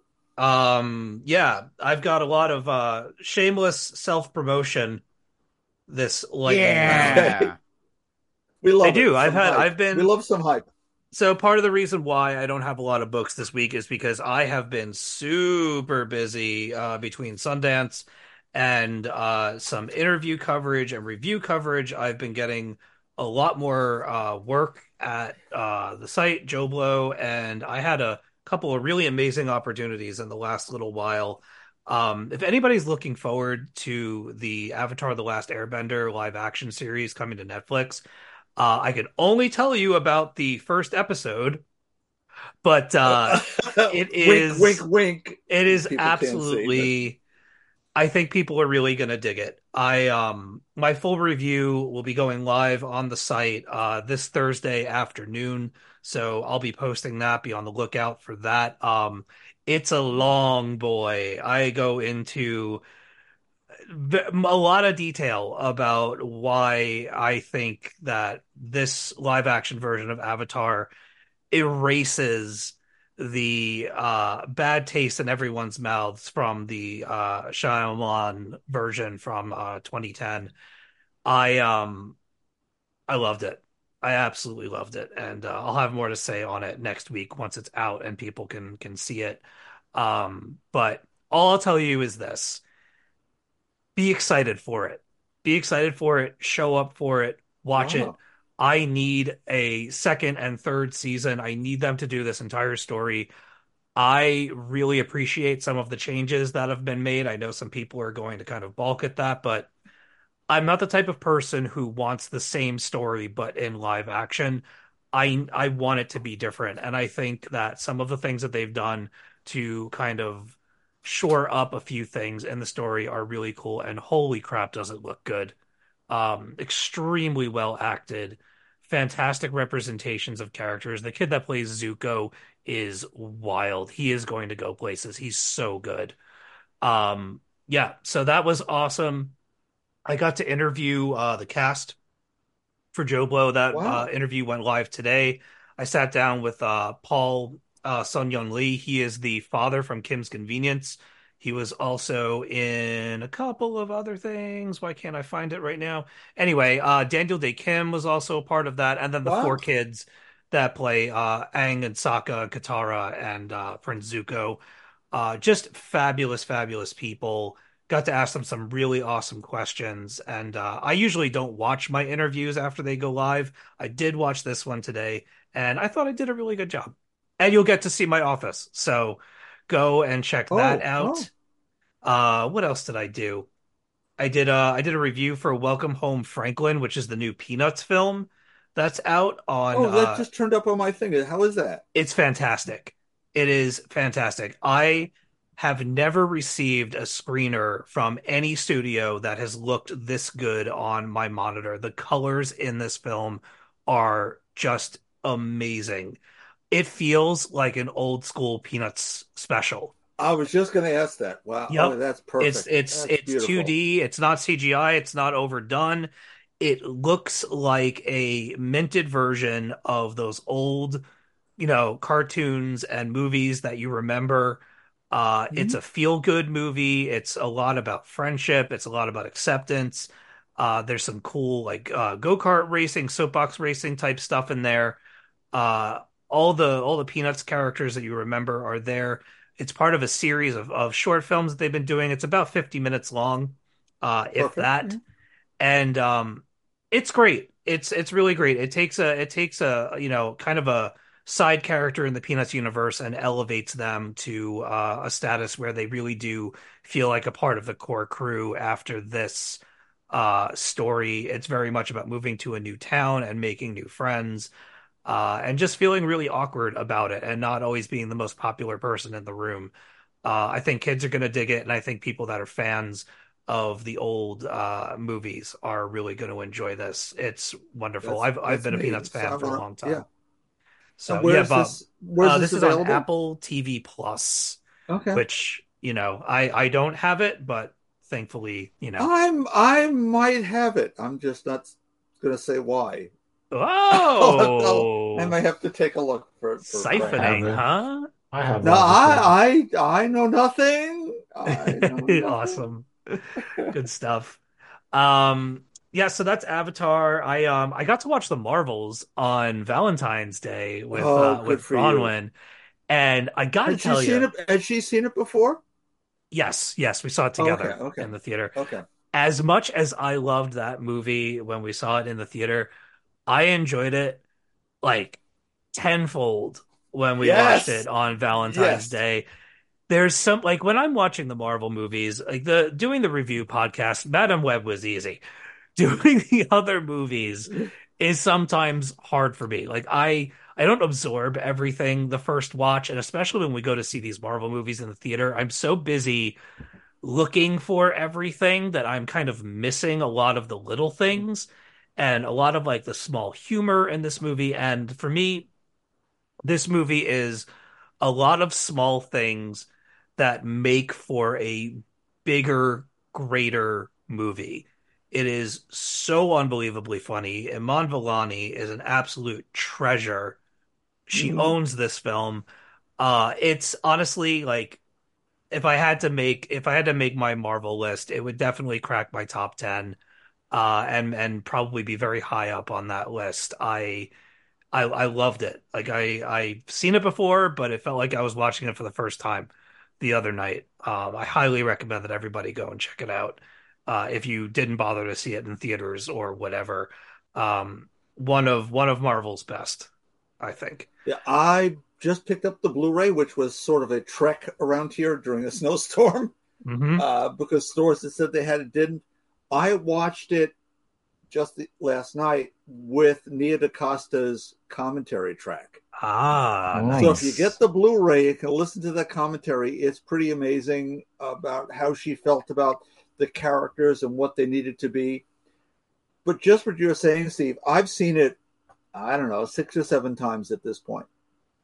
Every time there's some little bit between these characters, it's a little bit of business between the three of them. It's a line. And I, I'm not going to spoil any of them. People should discover for themselves because not enough people pay to see this in the movies. Yep. It is it is definitely in my top ten. It might be in my top five. Wow. That's awesome. Yeah. Yeah, highly, highly enjoyable. Great energy. Just a great movie. Uh, I also got to watch Dune Part One again. Ooh. First time since the theaters. I don't have too much to say about it other than like visually, that movie is a feast. I I cannot wait to see part two. Uh yeah, I whatever. Dune. Not telling you Dune. anything you don't know. Uh comic books. Comic books, comic books, comic books. All right, John, Transformers. Transformers. Here we go. Ooh. Ooh. Ooh. I John's face. Is, we, we, we see Oh. picture. he, he wants to hear how this is going to go. I owe you an apology. Whoa! Because last time when I talked about all the books that you brought to the table, I read I read Duke, which I really enjoyed. I read Cobra Commander, which I thought was pretty good. I'm I'm hoping that that one picks up. It was it wasn't as good as as Duke in my opinion. Um You And just I really read- enjoyed the last page of Duke. yes. Um, Um I love the integration. I love I love the idea like they're crossing over. I love reading Transformers and seeing that moment that he's talking about when Mhm. he sees them for the first time. Um, but anyway, I owe you an apology because I came onto the show while you weren't here, and I said that Transformers number one didn't get me. And maybe it didn't. But then I read Transformers number two. Aha. Transformers number two was awesome. And then Woo! three was awesome. And then four was awesome. And I am, yeah, and five too. I am hooked yeah, you on this are. on this line. God damn you. How about the end of five? Ugh. It's Uh, really fun. I like I look the villains are they're They're evil. Like they're nasty. They're doing some some stuff, man. I was I was a little taken aback by some of the like the villain related violence. I was like, wow, you're really just gonna squish those humans. Yep. But um But that's what they would do. They wouldn't Yeah. care. Yeah. But what did it for me, I think, and maybe this might have even been in the first issue, but the thing that really got me was uh when Optimus Prime steps on the deer. No, that's issue two. That's issue two. Yes, okay. yeah, okay. yeah. So that was that was the moment when he's he he realizes his mistake and the damage he's done. And that was where the Daniel Warren Johnson Yeah. do a power bomb, murder falcony kind Mhm. of tone started to come into the Transformers world, and I was like, oh, this is what John was talking Yeah. about. And from there, it just it it keeps that energy and keeps going, and it's really exciting. Um, I just I didn't I didn't honestly I didn't know. Like I was like, did I waste my money on this? Am I just not that big into Transformers? It's great. I Yeah. so there you go. I'm I'm all in. Mea culpa. All your You're welcome. Yeah, I'm glad you liked it. I really did. I really no, I did. listened last week and I was like, "Uh, I I think you'll get it. You'll get I there. look, I I really enjoyed Duke Cobra Commander. Mhm. I'm still gonna buy the the new issue comes out this week. I'm totally gonna go Yeah. and check it out. Cobra Um, Law's a lot. I mean, Cobra-La is a it's a tough sell. Yeah, it just it didn't like it was fun, but it just didn't it just didn't have it like the other ones uh ended up having it. But I I I'm gonna keep going. I it. think I like Cobra-La. I like the reveal of who's at Cobra-La Yeah. because I read Transformers first and I was like wondering where they were. Yeah. Okay, sorry. the the inter the interconnectedness of the books is is really what's keeping me going. Uh last but not least, and then we're gonna get out of here, is uh a new book coming onto the shelves this week, I believe. Uh I got this one from the review folder. This is called The Six Fingers, number one. Uh this is written by Dan Watters, art by Sumit Kumar, and letters by Lee Loughridge. So this is the synopsis from image.com. Uh Neo Novena archaeology student Johannes Vale has always been so very in control of his life, but when he commits a brutal murder using the MO of a historic and notorious serial killer, everything begins to spiral out of control, primarily as Johannes doesn't remember doing it. What follows Oh. is a deadly cat and mouse game uh, as Johannes seeks refuge in the rain-soaked streets of Neo Novena. He will stop at nothing to unravel the secrets and ciphers of what he did and why he did it. But each revelation only leads further into the dark heart of the future metropolis and Johannes's own uh, heartbroken soul. Wow, that is a lot of what this Mhm. book is about. They spoiled quite a bit. Um, Okay, so Memento crossed with Blade Runner and uh, A I- little it sounds bit. like I'm in. A little bit. Like in in art, I could see it's got a little bit um help me out, John. Who's the guy that does uh well, Sean Gordon Murphy. Yeah. Yeah, it's got Oh. a it's got a little bit of Sean Gordon Murphy uh vibe to it. Um but it is I read I so I read The Six Fingers and The Cabinet back to back. So I got like a double dose of comic book weirdness uh this afternoon. And uh it's interesting. I'm going to I'm going to keep going with it. The guy's like it, he works in a, a place where uh battery acid leakage or like like radioactive chemicals are being stored and there's a leak in uh one of the chambers and he puts on a suit and goes swimming in it and this is like the third time that he's done this and he's got radiation poisoning. One and think, so the radiation poisoning i think is contributing to his blackouts when he assumes this other identity and is going around uh doing these killings. And they're quite elaborate. They're like hannibal levels of like artsy arts and crafts killings type of things that when you find the bodies they're like stacked in such a way that you could tell this person really took their time to put everything on display. Um it's truly bizarre. It's not as colorful as the cabinet but it is just as weird i would say. Yeah. Weird as so if you're in the mood for something off the wall uh i'm gonna give it another few issues. It's only five but i'm gonna check out uh the six fingers uh next time and see if it uh continues to go well uh but that's it for me We Yep. Um, I don't need any questions. Let's talk about the books that we're looking forward to this week. Uh, Bob, what are you picking up? well, not Catwoman 62. I am off that because of the series of awful covers. But I Ah, am looking forward to Jay Garrick Flash number five, World's Finest 24. Sort of looking forward to two gang war books, Luke Cage and Spider Woman, both number fours. Captain Marvel 5, and a number one from Dynamite, Elvira meets H.P. Lovecraft. come on. Mm. nice. Gotta see how that plays out. That's it for me. All right. Uh, Aaron, what do you got? Let's see. I, I finally read Ultimate Spider-Man number one, so I, I guess I'll read Ultimate Spider-Man number two now. World's Good idea. Finest. Uh, Superman. Uh, I guess I'll read X-Force 49 because I want to see what's going on with that blue bastard. Um, then we got uh, X Rise of the Powers of X, and then we got uh, there was one other, but oh, it's, uh, Green Lantern uh, War Journal, which is still really, really, really good, and I think that probably oh, Sentry, Sentry number three. Then that's it. Oh, Nice. All right.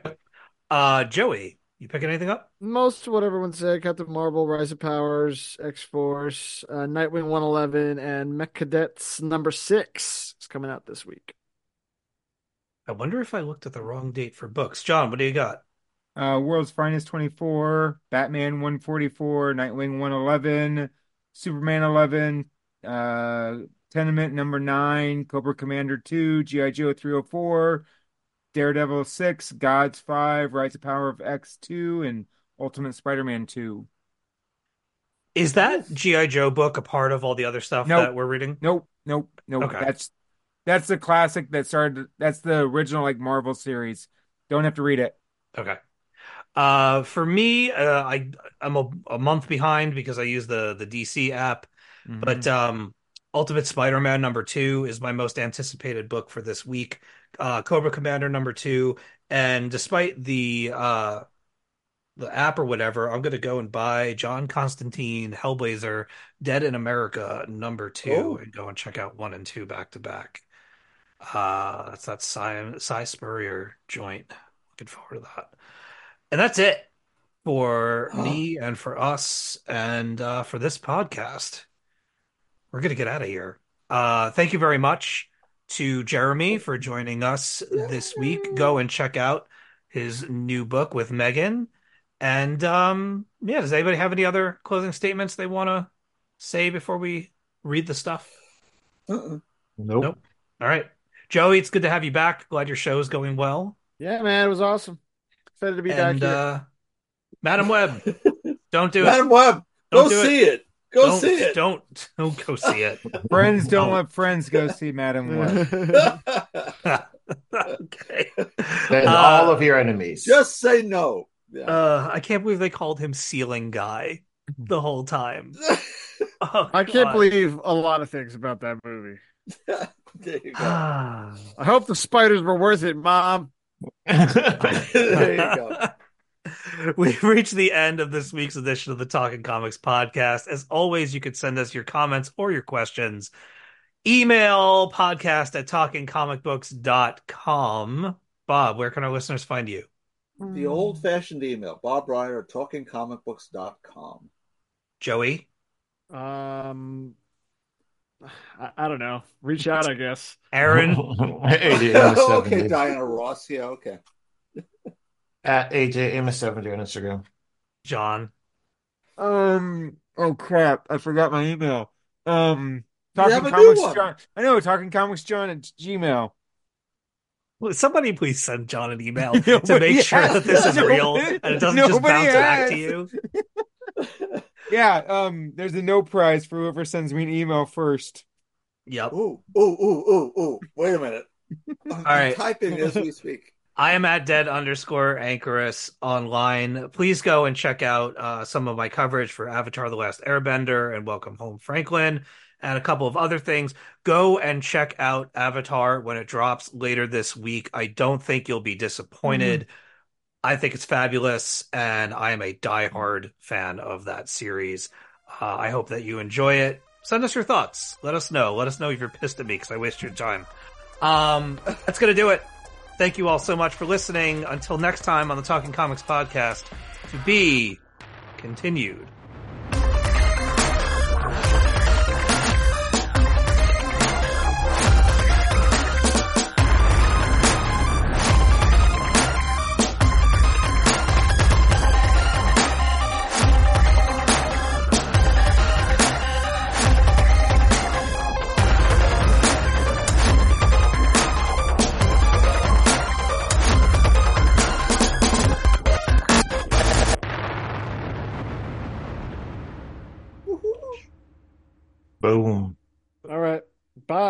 Joey, hold on a second. What was that thing that you said? Something about Spider's mom? Oh, what the fuck did she say? She says, uh, "I hope the spiders were worth it, mom." worth it. Here, I'm putting a link in the uh, chat for you.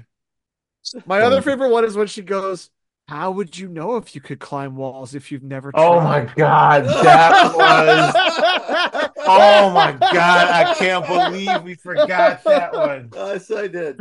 That They was a really thought- classic. They really thought that that was gonna fucking. And then she's like slams herself to the wall. Oh, here it is. Hope this. It's the first. lo- It's the first one on that link. Hope the spiders were worth it, mom. She Yeah. doesn't even say I. She says, "Hope the spiders were worth it, mom." Oh God. Your heart starts back up again. You're fine. Mm. Oh my God. Just Twice, twice. She The goes, girls How would you never your know? future. How would you I know was. if you could climb a wall if you've never tried? I tried it right after I left the movie theater. It didn't work. ugh.